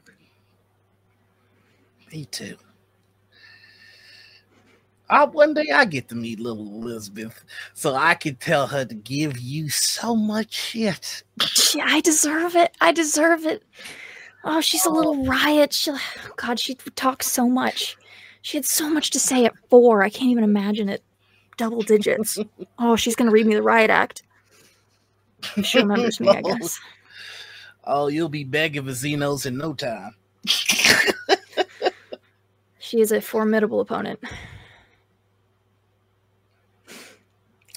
You know, I don't think we talk as a group nearly enough about our lives. I figure if we're gonna fight in this dark together, we might as well figure out what we're fighting for. You think Martha sees anybody at the station? Oh, I wish you the best of luck trying to find that out from the source. Um, but uh, let me know when and where so I can bring popcorn. But uh, I think there's this guy in the comms tower. There might be some sparks between them. oh, sure, yeah, yeah. You tell her that. You tell her that. Don't you tell her that. Don't you tell her I said she that. start. She takes like a couple steps backwards towards the door. Think you can stop me? I think we've established I'm faster than you. she takes like a few like hop steps backwards. I think just as a playful gesture, it's just gonna throw a magnet at your elbow. I want to know. If, I want to know if you get it. I want to.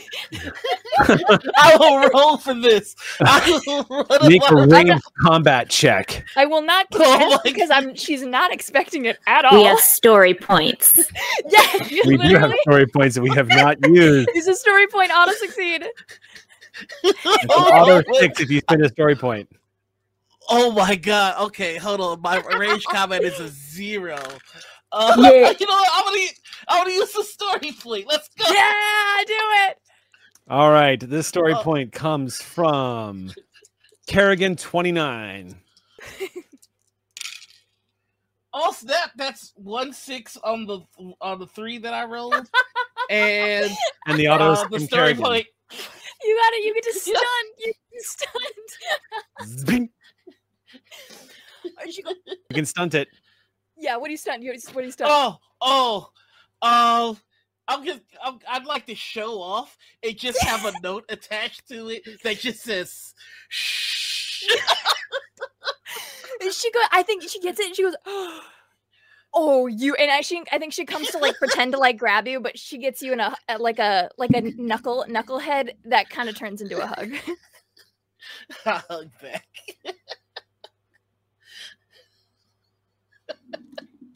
That's all I needed out of that scene. If there this, needed to be a hug if this, there. this was a, a filmed scene, the camera, of course, would cut to a cat that's just watching the two of you Mhm. lazily, Mhm. utter disinterest. See, and that's why he's such a good doctor. Don't let me pass. Slay. All right. Um, as the day begins to wind down on Beacon Station, what is everyone else doing? Is anybody else doing anything, or is we going to move to dinner time on the concourse?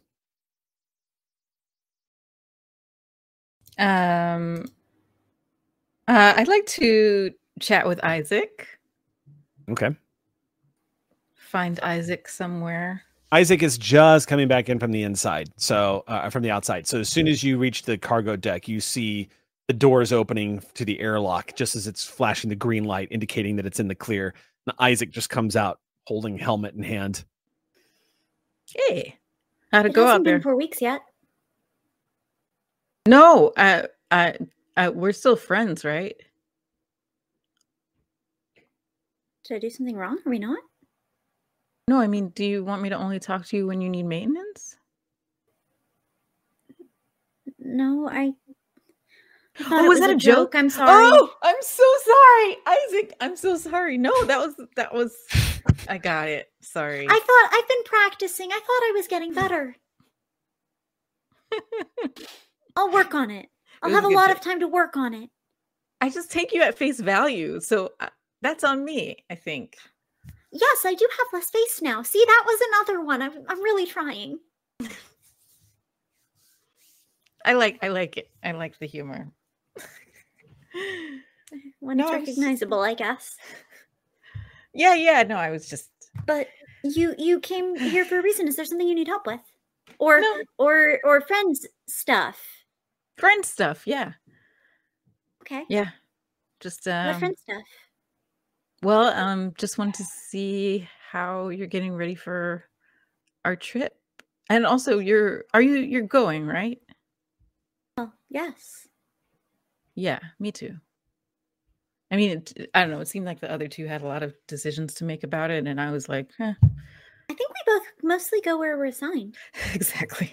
That's the nature of our contracts might be a little bit different. Yeah, exactly. Yeah, I wanted to just give them space to make their decisions. But How do you feel about going where you're assigned? um, I mean, yeah, I'm interested. I'm interested. Um, yeah, this is what we were expecting to do with Beacon. I mean, the distance and the length of hypersleep is a lot, probably longer than I was expecting for any of these missions, but it's doable, you know? What's the longest trip you've been on before? Ooh, gonna have to say, I don't know, 10, does 10 months sound like, would I have been on longer, Eric? I mean, on tour of duty, you served during the Colony War, so Yeah. you've probably been out to space for a couple of years already. Like in hypersleep? well, not no, not spent in hypersleep. I think the Oh. longest time uh, spent in hypersleep for you is probably about six months. It, it's Okay, important yeah. to know that neurolo- the neurological disorder that is developed from hypersleep only kicks in if you are abruptly woken from hypersleep without the proper charge time. Because Mhm. it takes a lot. The longer you're in hypersleep, the more dangerous it is to wake you up abruptly. So if somebody Right. flips the switch or there's an accident, that's a problem. Otherwise, hypersleep is completely safe. Right, right. Okay. Yeah. Yeah. Yeah. Uh, uh, six months, I think, is the longest I've been on. That's longer than I've been at a stretch. Yeah. Yeah. But I finally got old enough that most of my life hasn't been around people in hypersleep. It's been very nice. Yeah. I like these short trips. They've been lovely. A little bit of reading, but then I get to talk to you all again. Yeah. Yeah, I feel like for this long trip, you know, well, it won't be the f- your first hypersleep since, you know, being fully you, but it is going to be a really long one. So I don't know. I'm kind of worried about you, I guess. Well, being alone for that long? Synthetics don't feel stress. Well, you you mm, I disagree. I mean, well, you you feel things. I feel Isaac. things, yes, but I'm not mm-hmm. like like when organics get cranky. Is that what we sound like and look like when we get cranky? No, Oh, yes, we do. It's fine. only a little bit. Only sometimes when you're really sleepy. yeah, I believe that. When I haven't had my bug juice in the morning. yeah, or after you've had your bug juice in the morning. well,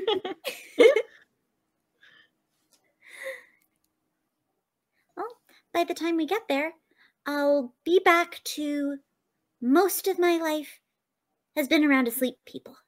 Yeah. Oh my goodness. So it was like that before, and right now it's not. And then when we get there, it will be again. Wait, when is your birthday, Isaac? Um, two weeks. What? Wait, your birthday is in two weeks? Um, yeah. Well, because I was a month old, and then I went two months to get all of you, and then we went two months back, and then we had all of the adventure. Yeah, two weeks. Is that your first birthday? Yeah, you're not allowed to have more than one a year. Okay. Interesting. Do Do you have any recommendations? What did you do for your first birthday? um well i don't remember but judging from the uh, video footage afterwards um i smashed a cake into my face and onto my parents faces um toddled around played with a, a stuffed rocket ship for a while and got held and cuddled by everyone there Sounds pretty- very organic. yeah, very organic. Would you like that kind of first birthday? Um, I don't. You don't want cake smashed on your face, do you? Not now, not necessarily. I mean, you know, if the mood is right, whatever. But don't think too much about that one. Okay. When's Yeah, your what- birthday? Oh, uh let's see. Did it already happen? Did we not celebrate? Oh yeah, it was a few months ago. It's fine. I'm so sorry. It's That'll fine. Actually, again. I mean, it happened when we were in hypersleep, so slept literally slept right through it. But I I could put electronic candles on top of your cryopod. I could sing and and well Well, I guess we're all going to have at least one birthday on this next trip. So you'll have lots of birthdays to celebrate I put out my hand to shake. I will sing for all of you. I You'll shake all on have that. birthdays. Thank you. You don't have to, maybe don't light candles, right? That's not Electronic. I Ah, already thought about it. Safety. brilliant. Brilliant. Yeah. That's great. So, what would you want to do for your birthday? Like, just first thing that comes to mind. Hats. You want hats. The little pointy ones. People only ever wear them on birthdays Yeah. in the hollows. I I've never seen one of them in real life.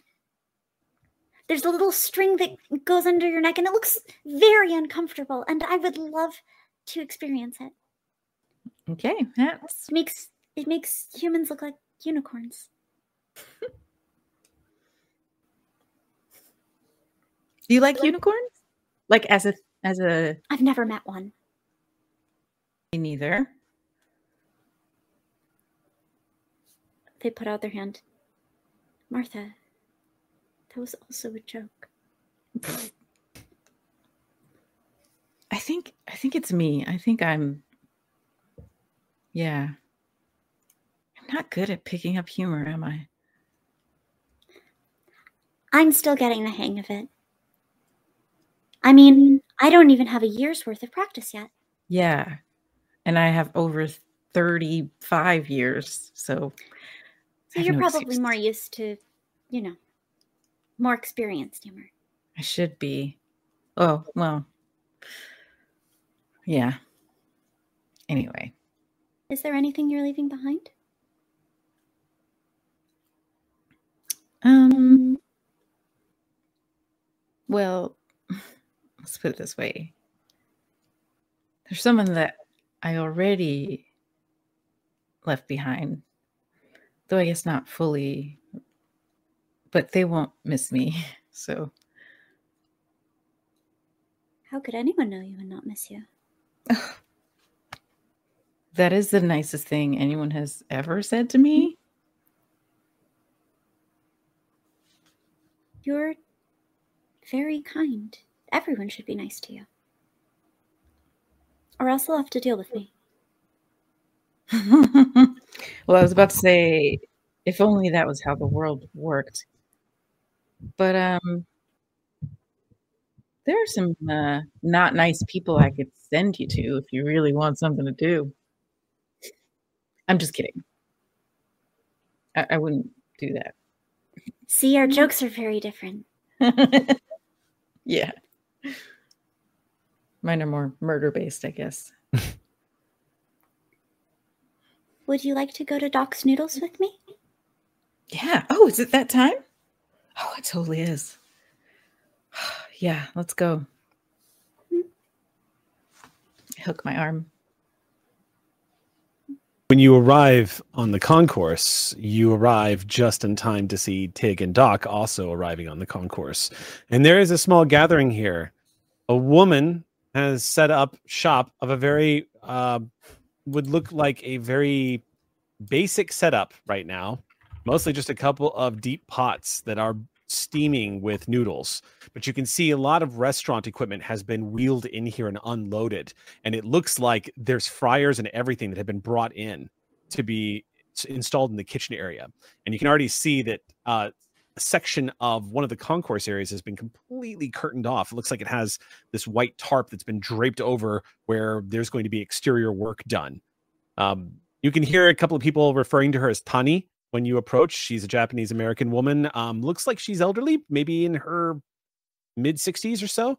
Um, happily greeting everyone. Everyone seems to think she is the hero of the day, being the first restaurant opening up here at Beacon Station. Um, so when the four of you get together, it's a very quiet section in the back of the crowd as you're all getting ready to get in line for uh, this first batch of noodles that she has already prepared for this first time out that she's been working on for a hot minute. Everybody is congregating, talking amongst each other, laughing as they're telling jokes. Uh, you even see Villalobos is down here, um, uh, still wearing his headset. He's forgotten to take it off. Um, just kind of waving at a couple of people. But in the back is the beacon of is the crew of the Ilios.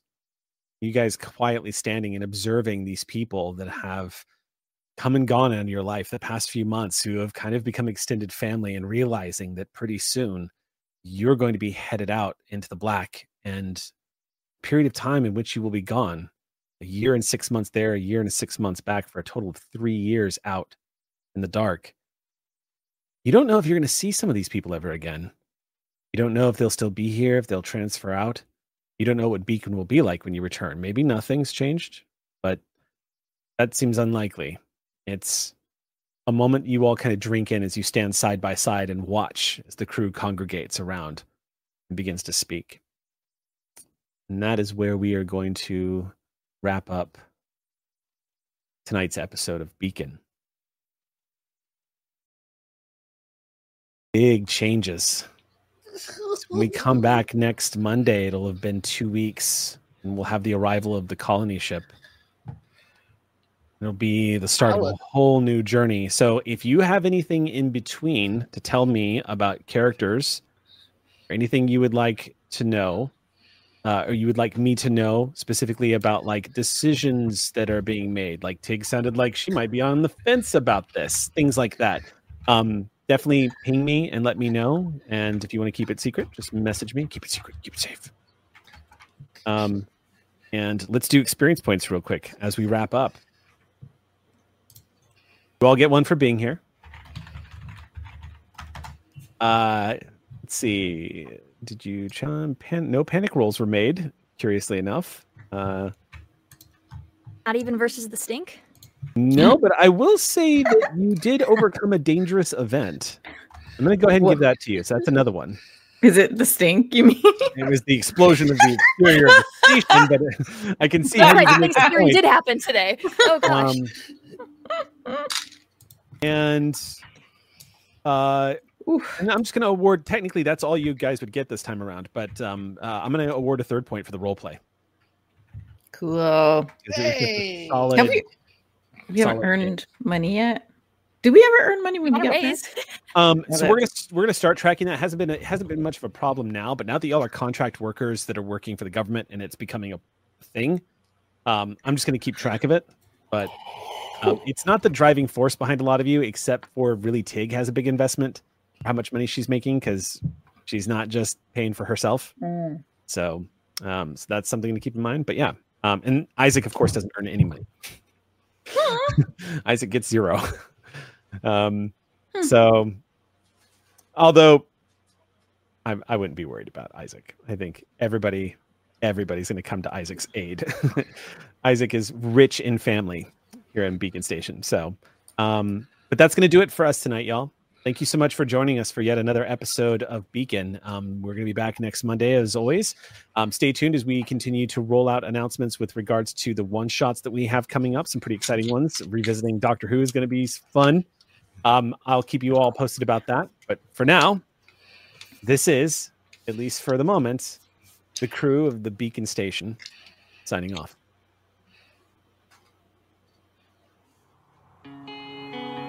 Thanks for listening, and we hope you return. Just remember, if you want to listen to shows just like this, make sure to head over to ko-fi.com slash althaven. Until then, good night.